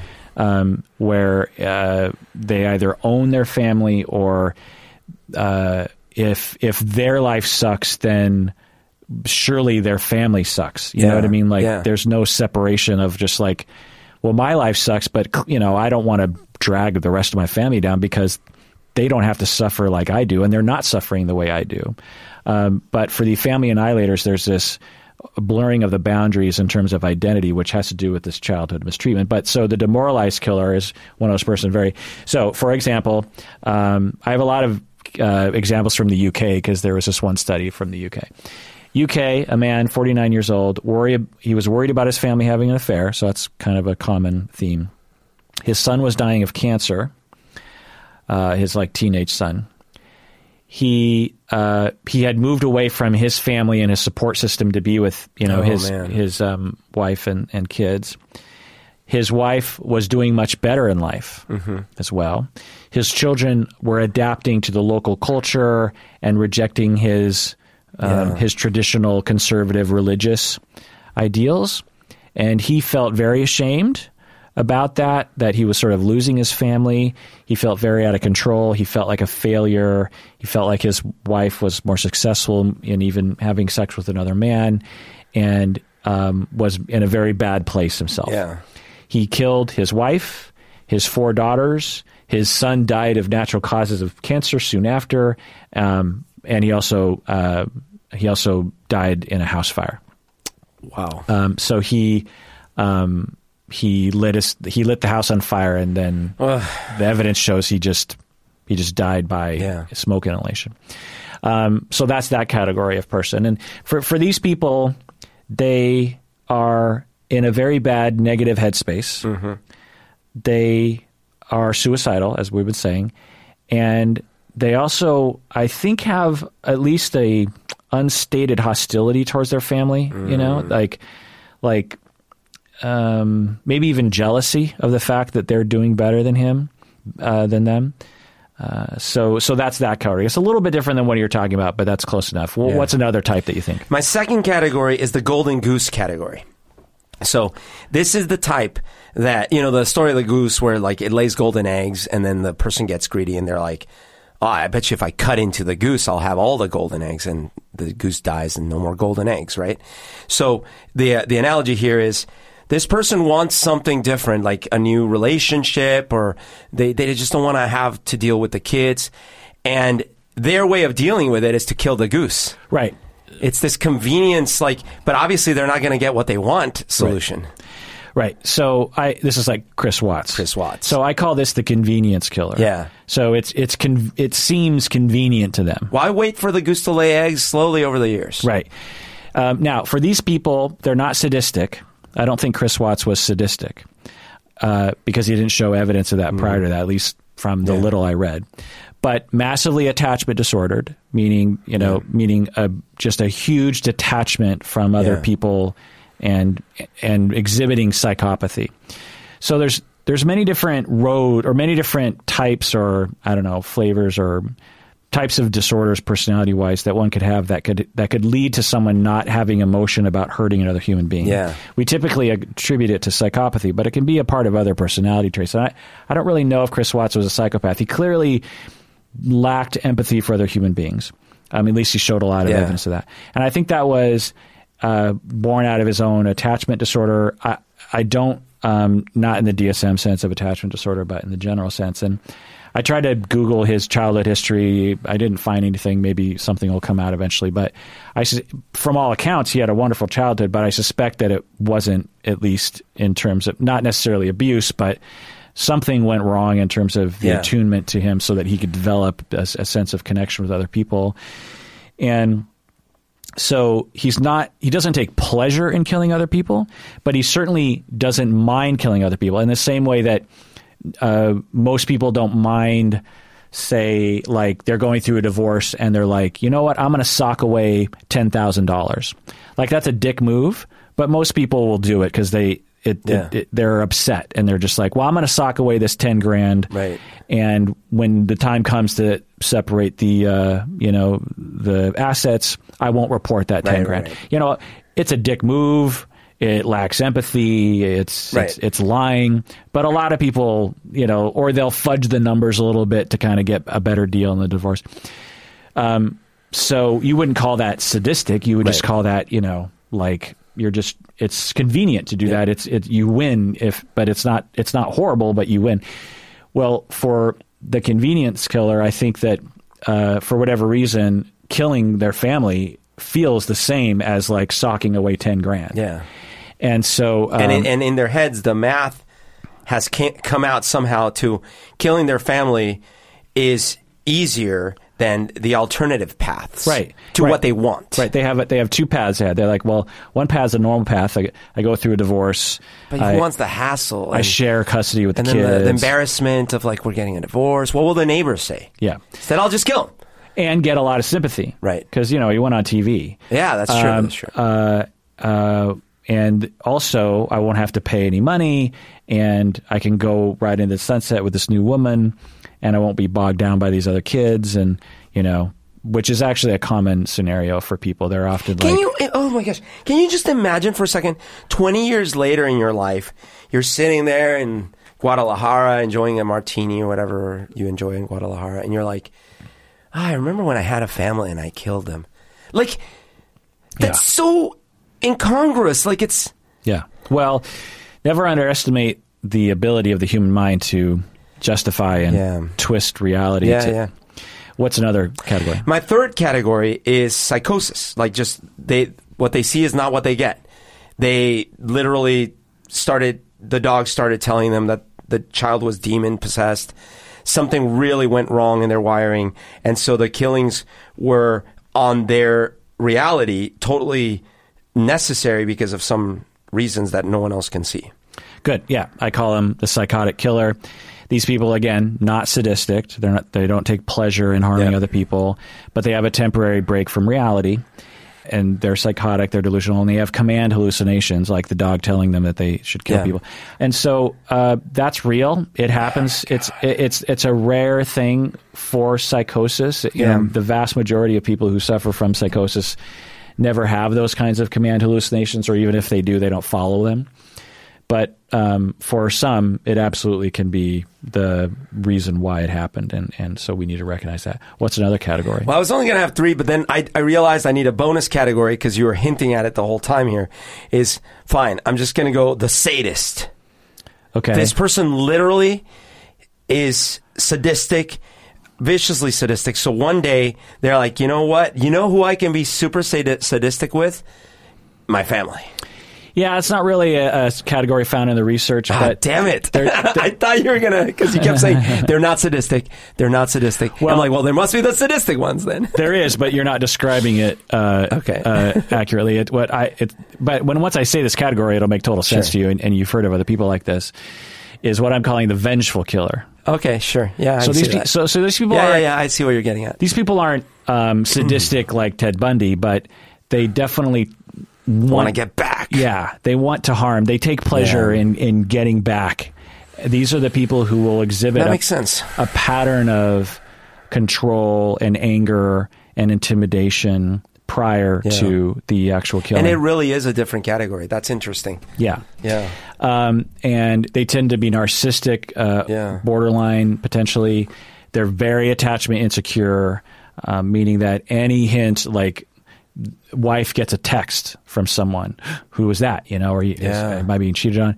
Um, and they have to be at least slightly psychopathic, um, but Mm. not, but not entirely. You know, and so they kill their families as a way of exerting control, typically over the spouse. Eesh. So killing the kids is usually motivated Like side thing. by um, yeah it's just like i know my spouse would be upset and sometimes they'll just kill the kids and say you made me do this Yeah. um, and they'll leave the spouse alive This is your fault. right um, their again their identity spreads into their family you know because it's one thing to be like upset and insecure and be like well fuck these people i'm going to leave it's another thing to be like my whole sense of who I am is defined by how my family is and how they see me and how we are together.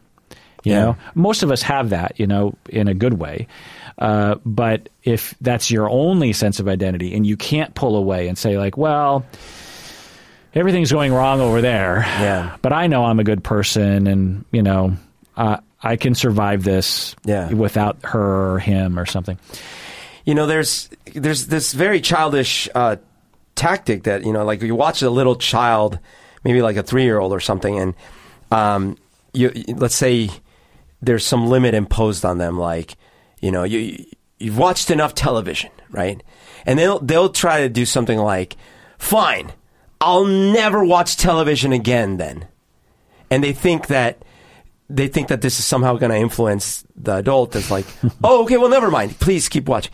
But they, what they don't realize is, well, first of all, that'd be great. Like, you'd actually be a better off person if you don't watch TV. Uh, you're only hurting yourself, really. Like, you want to watch TV. Now you're saying you're never going to watch TV again. But in their little mind, it must be a way to like feel like they're in control of something because they get to say that they'll never watch TV again. Right. Well, it's a depending on sort of the calculus in their mind, it's a it's a vengeful act. They're Yeah. they're hurt and they're angry Yeah. and they feel out of control and they feel like the only way to get and they want to get back. Yeah. So it's a normal impulse that we all have, but And now you have an adult who's got his own or her own children, yeah. and their way to get back is like, fine, I'll just kill the children to Right. show you. And I like your parallel with, with childishness because because all of these killers, in my uh, estimation, based on the profiles, is a arrested development. Um, you know that's why it's so hard for us to relate. Yeah. How could you possibly do that? But it's not hard for us to imagine if, say, a three year old suddenly was married with children. Yeah. Yeah. For them to have an impulse control Yeah, like them to grab a pencil and try to stab their sister or her brother or uncle with the pencil. Right. We like, oh, stop doing that. But you, you realize, oh, they're not a psychopath. They're a two year old. Right. They're upset. right uh, for a for a three year old to uh, take a a toy like a truck and smash it just because it it looks like it might be funny Right. or they're really angry Right. at their at their younger sister Right. most of us understand that's not good but it's it's not anything to to Right. take him to psychiatry for For a three year old to come home from preschool and see that their grandma has finished the little pseudo Lego construction house and be so upset to smash all the pieces with their feet, basically ruining the set, clearly is a sign that I'm a psychopath. right. So when we look at children do that Yeah. because they lack power and they we don't tend to give them guns, then they it looks quaint or normal.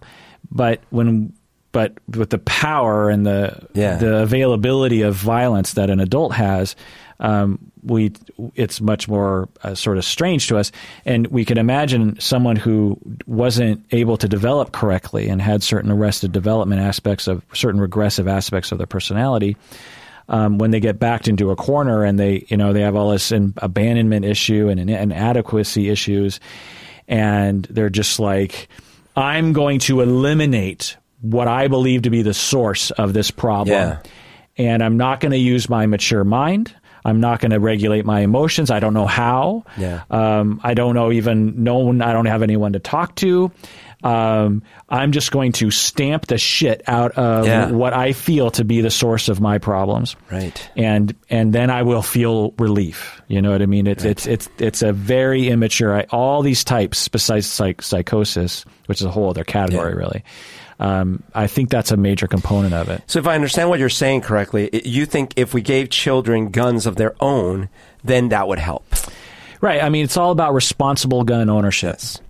Um, so for the vengeful killer, their self worth derives from their ability to control those around them, because um, and their sense of safety uh, depends on them. So these these people, they're typical domestic violence uh, perpetrators, Yeah. intimate partner violence.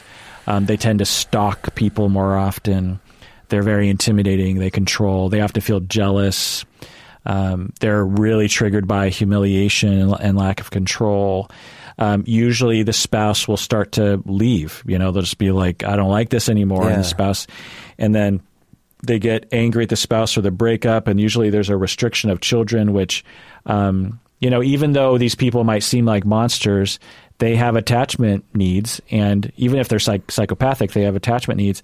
And they're attached to those kids, even if they're not very good parents, Right. even if they're really immature. So, and that's one of the things people have a hard time understanding. And the way they frame these killers often is from this point of view, there's narrative that these people are basically like devils or something. Hmm.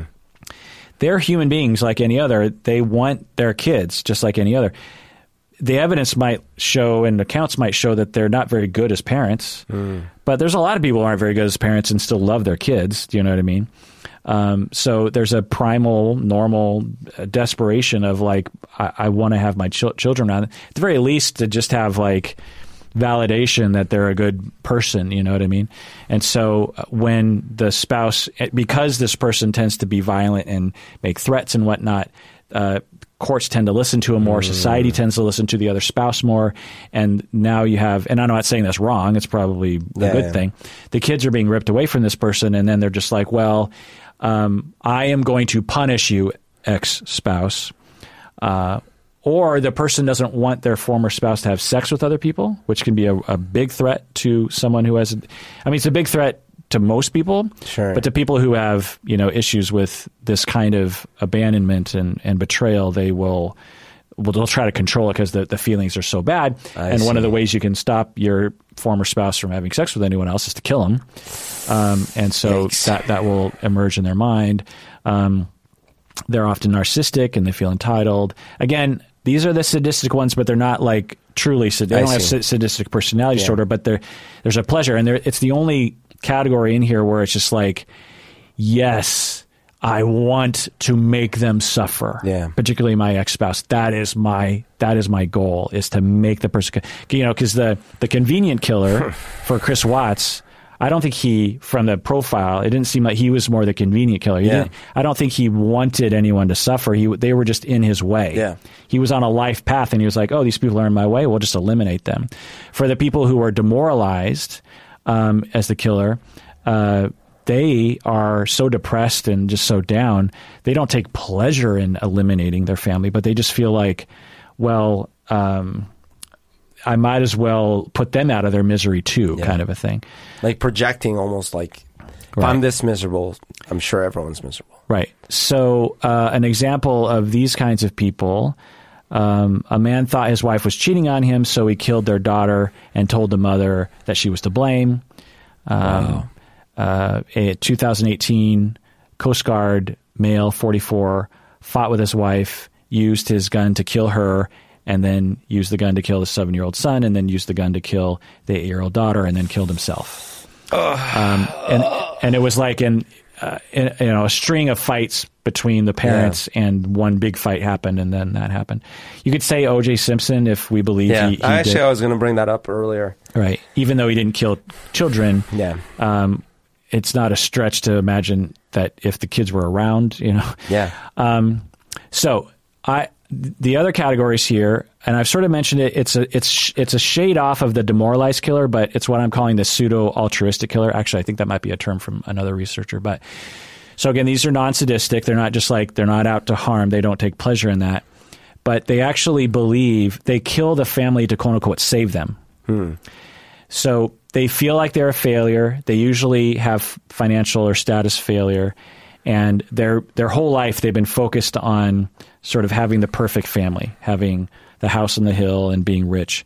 Um, they're often suicidal. They usually kill themselves, um, and they kill their family to save them from their own failure in life, which again doesn't make any sense. For example, a man, millionaire, successful, but some downturn in his in his financial situation. He's he's, he's losing his money. He was about to lose his house. This this nice Yeah. big you know humongous house in a nice neighborhood.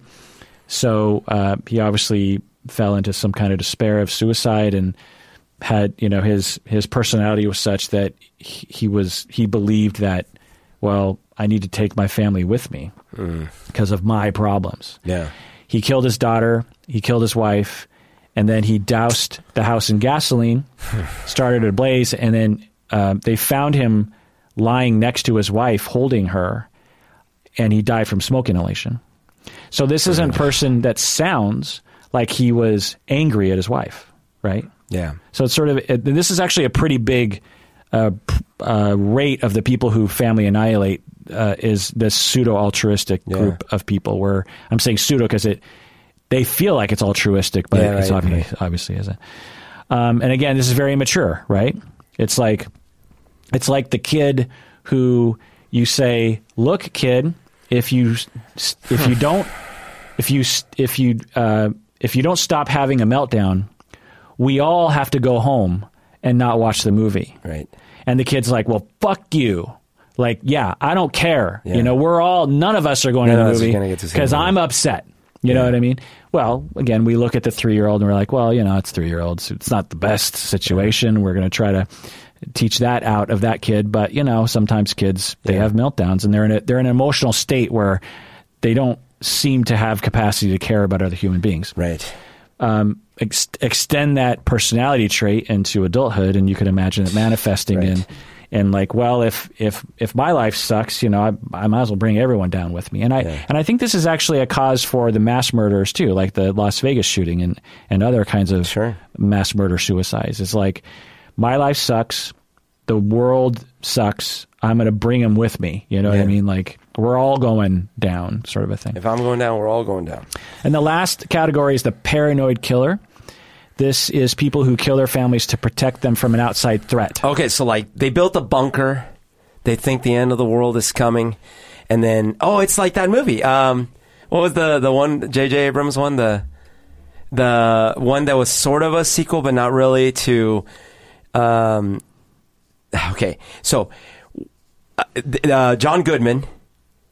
Oh yeah, He's got the girls convinced that. Oh, he's got 'em- Cloverfield. Cloverfield, yeah. Ten lane or Ten, yeah, 10, 10 Cloverfield. Lane, yeah, um, right. So He doesn't kill him. But so the- there's that, yeah. but there's also like Josh Powell, like the guy in Washington State who, um, if people don't know, I've done full episodes on this. I actually talked to Josh Powell's uh, psychologist, but um, there was a guy who is pretty much well understood that he was going through a tough time with his wife. He had two kids, and his wife was wanting to leave him, and he was um, he he was always kind of odd, and he was um, not very loving, and would be harsh with his wife, and his wife was going to leave him, and uh, uh, he killed her and buried her somewhere in Utah Jeez. and the police suspected him, but they couldn't um, pin it on him, and so he moves to Washington State with his kids. And um, long story short, the state was watching him to make sure that he was a good enough parent because they Yeah. suspected that his his father was actually sexually abusing people. It's a long story, but anyway, um, so he could only see his kids with visitation. Um, uh, and there was a social worker who would have to be there uh, for the safety of the kids because the state was worried he might hurt the kids, even though there wasn't any strong evidence that he was. Um, the social worker walks up to the front of the house, uh, knocks on the door. Josh Powell opens the door, grabs the kids, pulls them inside, slams the door in the face of the social worker, and the social worker's like, um, "I'm supposed to go into the house too." Yeah. Um, and so she calls the police. By the time the police is, uh, gets there, the house is um, has completely blown up. He he doused the entire. Well, first he took a hatchet to the kids' heads, and there's evidence that the kids actually didn't die; they were just knocked out. And then and then he uh, killed himself or burnt the house down or something.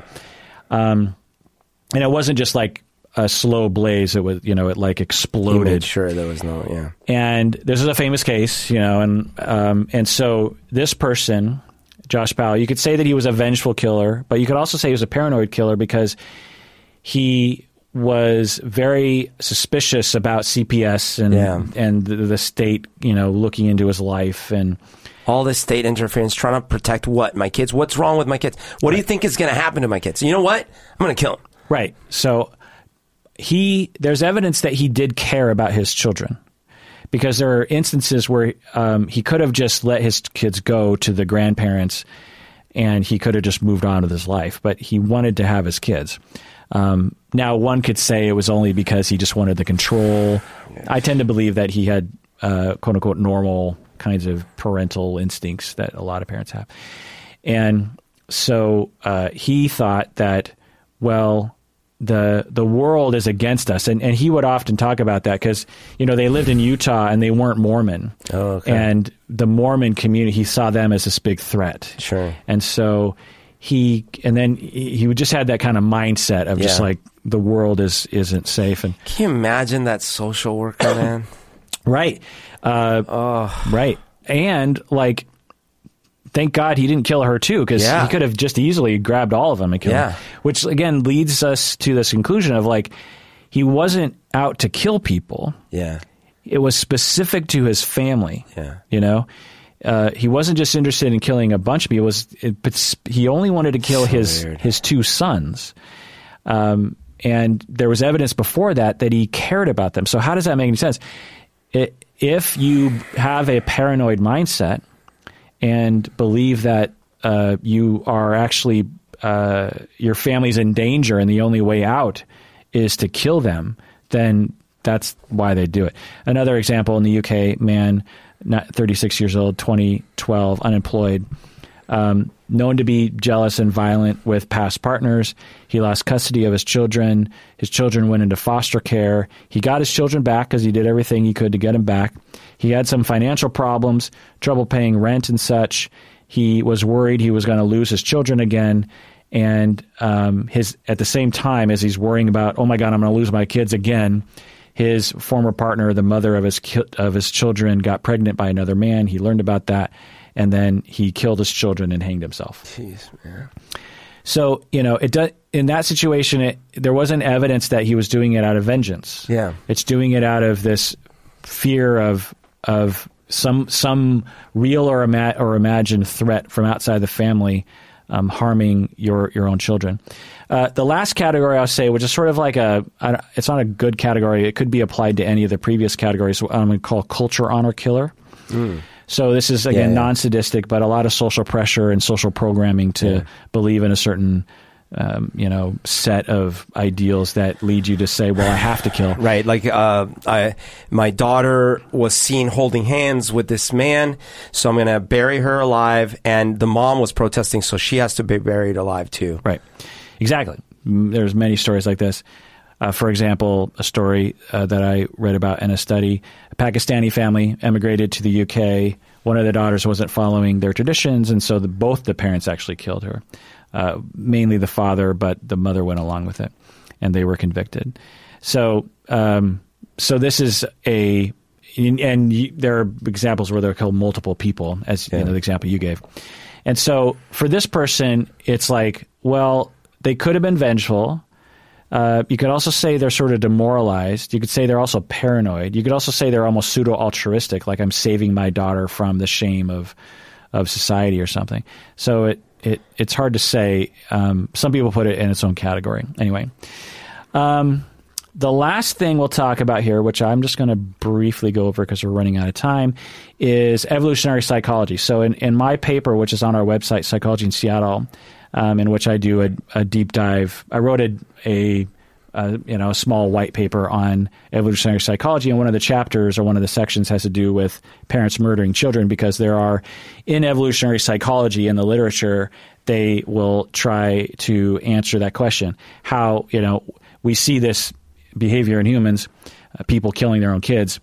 Uh, what is the evolutionary basis of it? Yeah. What do you think? And well, and and you would think if it was like just a gene expression, by definition, it should end at that line. you know, like so you would think it would get rooted out over a few generations. Um, well, a single gene expression. Yeah, that's what I'm saying though. Like, but but if if enough of that gene leads to the family's ending, Yeah. right? Like over time, there'd be less and less and less. And maybe that is true. Like, you know, who knows?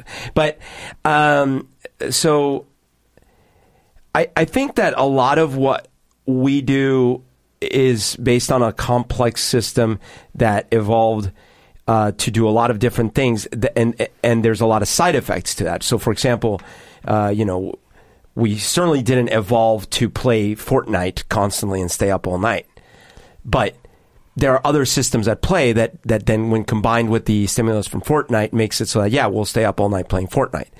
Um, so, in other words, yeah, in this case, I think that there are some instincts that develop naturally uh, in animals and then in humans. Things like um, actually preserving the family unit and being jealous of strange things and being guarded of strange things and feeling like you have to succeed in life because that is part of evolution. And then when uh, in some variants of our population, when those things don't go right, the outcome is what it is, and the expression of it is based on those genes or on those instincts. But the but the way in which it's tried to resolve is is not it's not sensical. You know, it's not like um, it's similar to you feel hunger, so that's natural, and then so you go eat ten ice cream bowls, right? That's not the solution. So you, the the thing with the instinct was totally right. You needed to eat. You, you you get hungry. You have to eat. But the solution to it wasn't the right solution. and so in this case, it's We're like, get a lot of emails from the fat shaming episodes just based oh my just- god, I didn't mean ice cream. I meant some. But anyway, so, so so the example here is like the it is true. The person is depressed. They they feel shame. They have real feelings of shame. They were really. Uh, not treated well. They had some separation anxiety as a child. Whatever. All these things are real. And so then they, they feel like, ooh, they may be losing their family. Uh, but then the solution is not, uh, the, the solution, it, it doesn't have to be the, the murders of the family. Yeah, uh, uh, it's it's a perfectly good model of understanding. It- It's different in evolutionary psychology. So what some and I'm I'm sort of summarizing my paper here. So some researchers uh, tried to explain why early humans, not modern, but early humans, would have uh, uh, developed this adaptation. This not it's not a side effect. It's actually like a necessary part of survival of of an overall gene pool uh, to have an instinct to kill under certain circumstances, to kill your children. And what they find, and so so they looked at many different, and this isn't necessarily parents who killed their spouse, but parents who killed their children.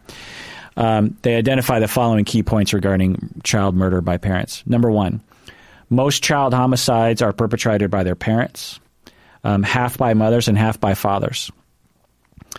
Uh, two, the highest risk of child homicide is on the first day of life. And these early acting perpetrators are often their mothers. Uh, so that's you know it says something. It's like why would why would uh, you know the highest risk be of women killing their baby like on the first day? Yeah. Three, step parents kill at much higher rates than biological parents. I actually saw research that said differently than that, but anyway.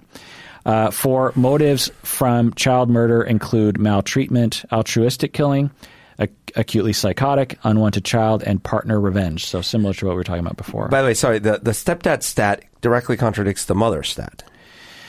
well, step, step parents kill at much higher rates than biological parents. Yeah, but it, the, the, the mother stat was like right after birth, the mother. Right. Well, that's the among the you know the spans of time that Yeah. have the highest rate. It's Yeah. it's right after birth.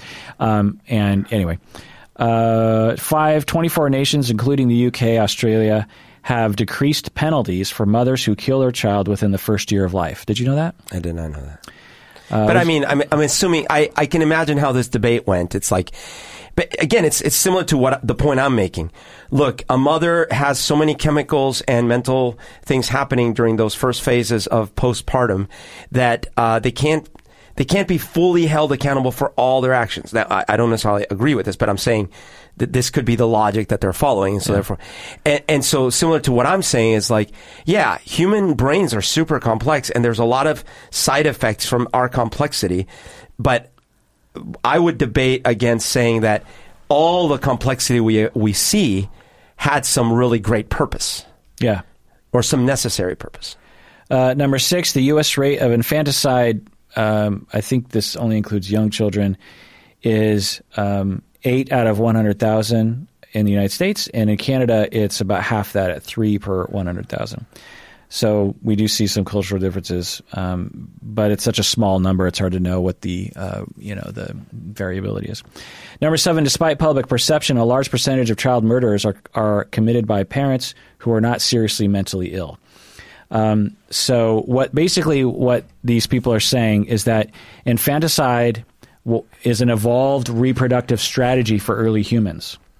So let me read my paper here. If a newborn was defective or born at a time when the parents are having difficulty, the child would require unwanted uh, cost and effort in child rearing. As a real world example of mothers in India who are hospitalized for postpartum mental illness, 43% had thought about murdering their child, and 36% had infanticidal behavior. So basically, what they're saying is their speculation, and which is often sort of morphs into fact in their mind, which is silly, is that um, they believe that early humans adapted a mechanism, a psychological instinct, to kill one's children under times of difficulty. So, 500,000 years ago, you're a family and um, you you have a kid because you're having sex with your spouse or whoever, and there's a famine uh, and drought. Yeah. There's no. We've run out of water, and the the the herds of of elk or whatever are can't be found can't be found. Yeah. yeah, and um, and I'm sick and I I'm weak, and so uh, an adaptation would be selected for for people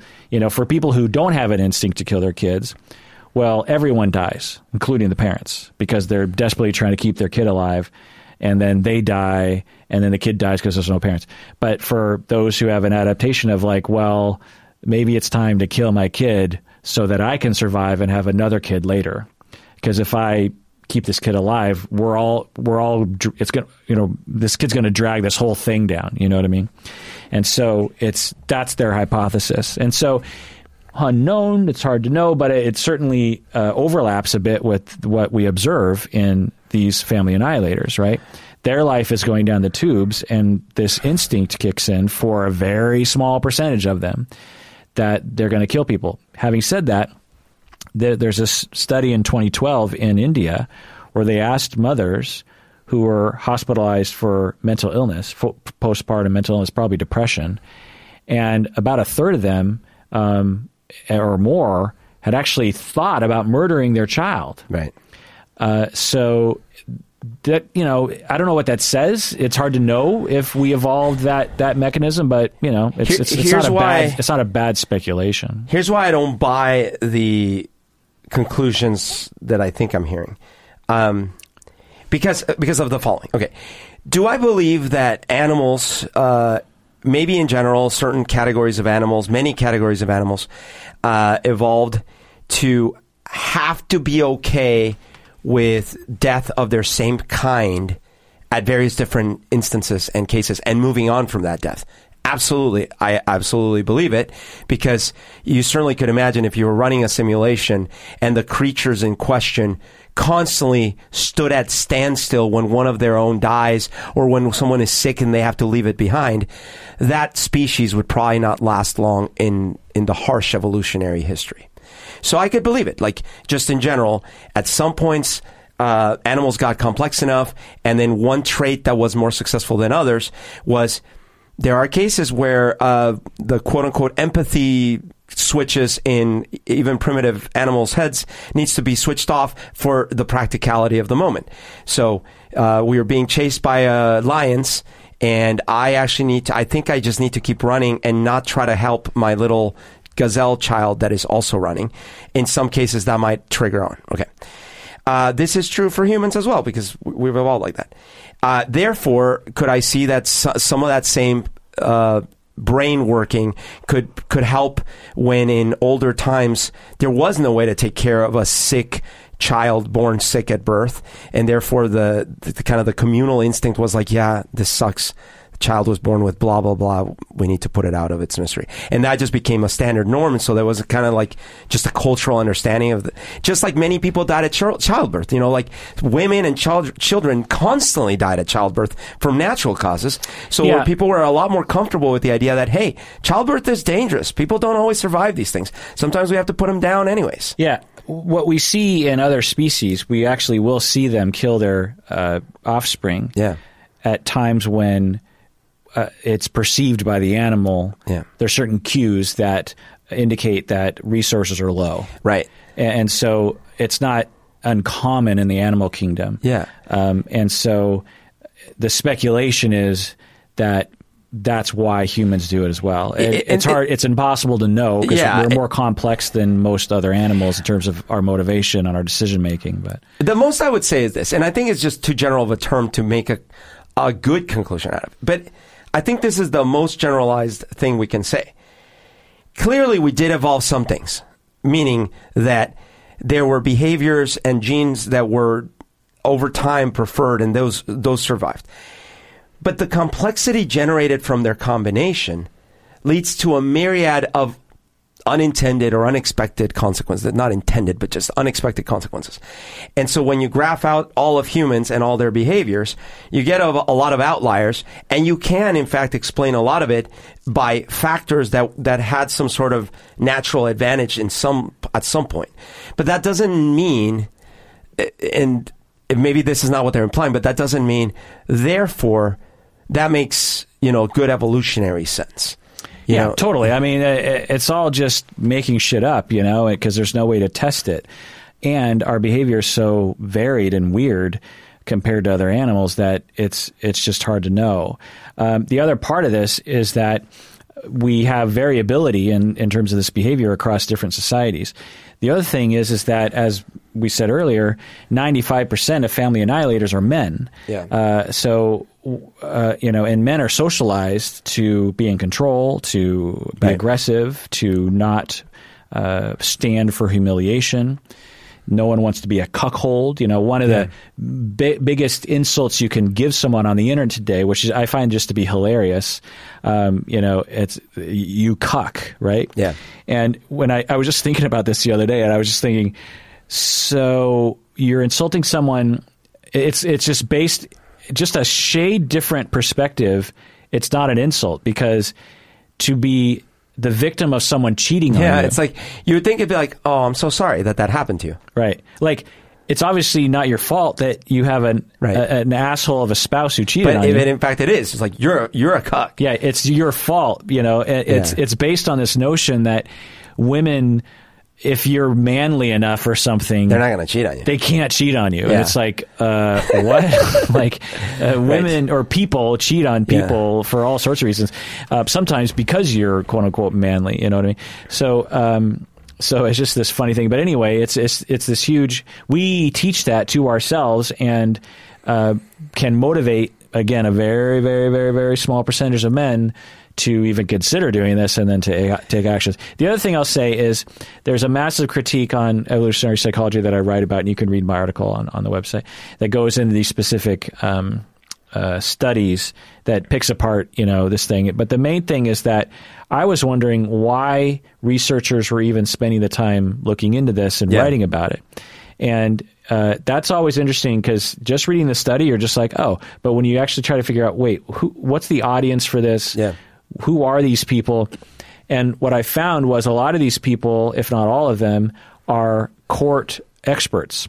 So these yeah. are people that are called upon by the defense. That's what I. That's why I was. That's why I was just making my point, which is because that, that's what I sensed halfway through my point. I was thinking, because look, if all they're saying is that yes, there are uh, kind of innate traits in animals and humans that on accident, meaning accident by our current society standards, produce these outcomes in some small percentage of cases. Sure, that's that's interesting and not unexpected.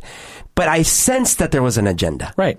So, because of our uh, associations with evolution, we tend to associate it with lack of control. Yeah. If one evolves to crave sugar Right. and someone ends up eating too much sugar, we, we have an easier time saying, well, they're not to blame for that.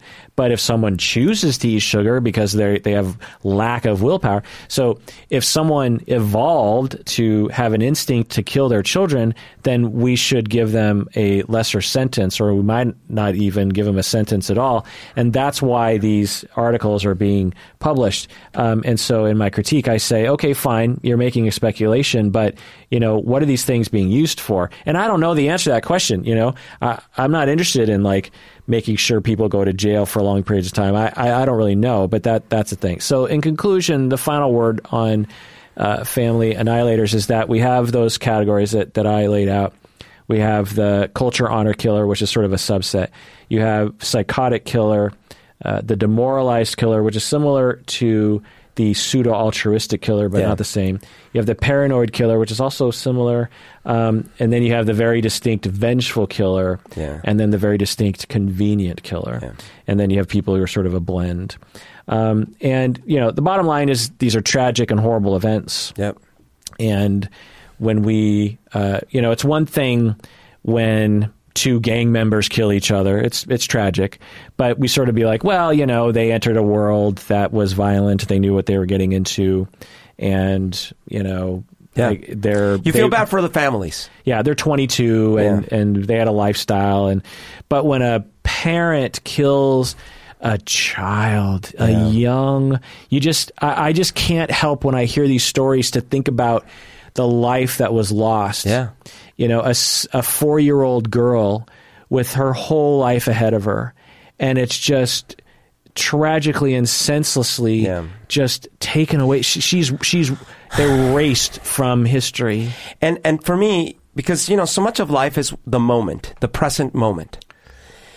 For me, just that the ho- the infinite horror of that moment for that little child, you know, that That final moment. that final moment of of the uh, lack of comprehension that the thing they depend on the most for survival is the thing that's annihilating them. I know, just hearing that account of Chris Watts' other Yeah. daughter saying, Please don't do this to me. please don't do what you, you just, don't do to me what you just did to my sister. I mean, it just breaks the heart, you know, to think that was the last thing.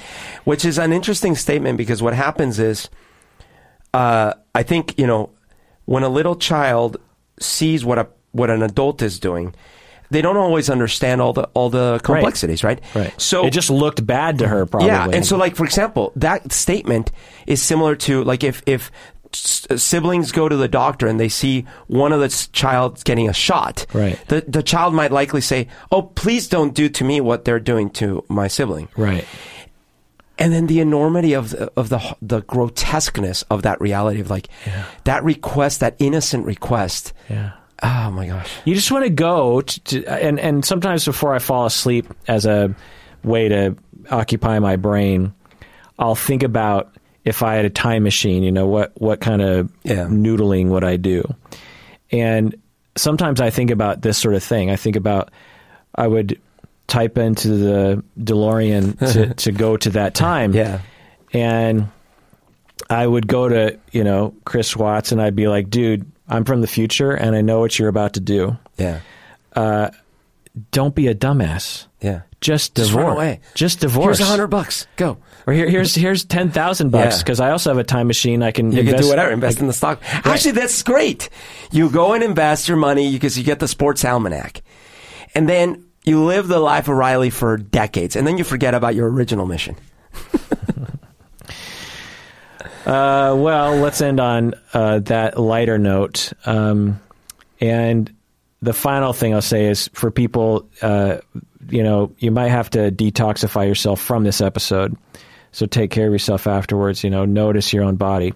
The other thing is, is be careful about what you expose yourself to in the media. You know, I, I, just because it's news doesn't mean it's healthy. So um, be careful because it's um, there is such a thing as vicarious trauma or secondary trauma. Having um, have that having that image in my head of what Chris Watts did, and I and I guess I exposed everyone to that trauma through this episode. Has a mild traumatic effect on me, which means for me that I have a little bit less hope in human beings. There's a little bit less hope for, I guess, even my own life. You know, you just feel like, man, what's the point if if this sort of evil is out there? So you just have to gauge how much of that evil you want to let get under your skin because I think there is a limit to what we can stand uh, constitutionally, um, even if it is quote unquote just the news. Um, so please take care of yourself and please take care of others. Oh, the final thing I'll say is that my estimation of all these perpetrators is that they were all uh, mistreated, they were all alone, they all felt demoralized, they all felt suicidal, or they were backed into a corner. Yeah. You could say that their brain, you know, that wasn't working right, or they were, um, I don't know, just just bad people. But there's a lot of bad people in the world, you know, yeah. and and the the thing is, is that if we pay more attention in general to the isolation and suffering of human beings overall, we'll get a lot of benefits and a very, you know, and I believe that that would reduce the number of these family annihilations by quite a bit. I wouldn't get rid of them, I don't think, but I think, you know, specifically if we we have to allocate, we have to tax the people, yeah. and we have to spend those taxes on helping parents raise their kids better. Yep. And uh, and being a safety net, a, not just a, a, financial safety net, but also like a, a support network safety net yeah. for families that have complete, you know, uh, uh, you know, implosions around illness or finance or um, or deaths or or mental illness, like that you know people always say well we got to do something and here's what we do. You yeah, raise yeah. the fucking money and you spend it. We yeah. have programs that work that have data that show these are good effects. When you spend money in this community 20 years later less dropout less crime less drug abuse less violence um, and yet we don't do it. So we have the answer but we have to spend the money and that means all of you out there have to actually pay more in taxes. Is it worth it to you? I hope it because you're listeners to this podcast and you have a heart. And so, uh, you know, if you want to do something, you want to you want to reduce family annihilations and all the other bad things in the world for the most part. Talk to your politicians about social programs that actually help young children um, develop in ways that Mr. Rogers talked about in the 70s. We've known yes. about this for a long time. Yes, and I, I, will add one thing: is uh, we're all of us working to destigmatize certain things. It's not going to help all cases. It's not going to help maybe even most of these cases. But um, you know, it's okay to end relationships. It's okay to move away. It's okay to to um, make decisions in life that will be sad, but it's okay. Yeah, don't stigmatize divorce. don't stigmatize divorce. Don't stigmatize being unemployed.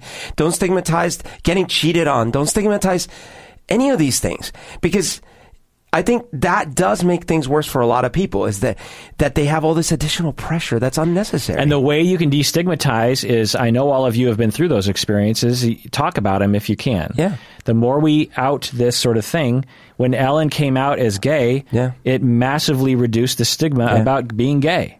So, and I wonder, I wonder, but I, I bet you that reduced some number of suicides that would have happened. So, if you've been cheated on, if you've been through a divorce, if you have felt like a failure, um, you know, talk about it, out yourself. Yeah. Other people will be like, "Oh my God, me too." Yeah. Uh, so that's in line with what Berto's saying, which is a good idea. And please take care of yourself and other people because you deserve it.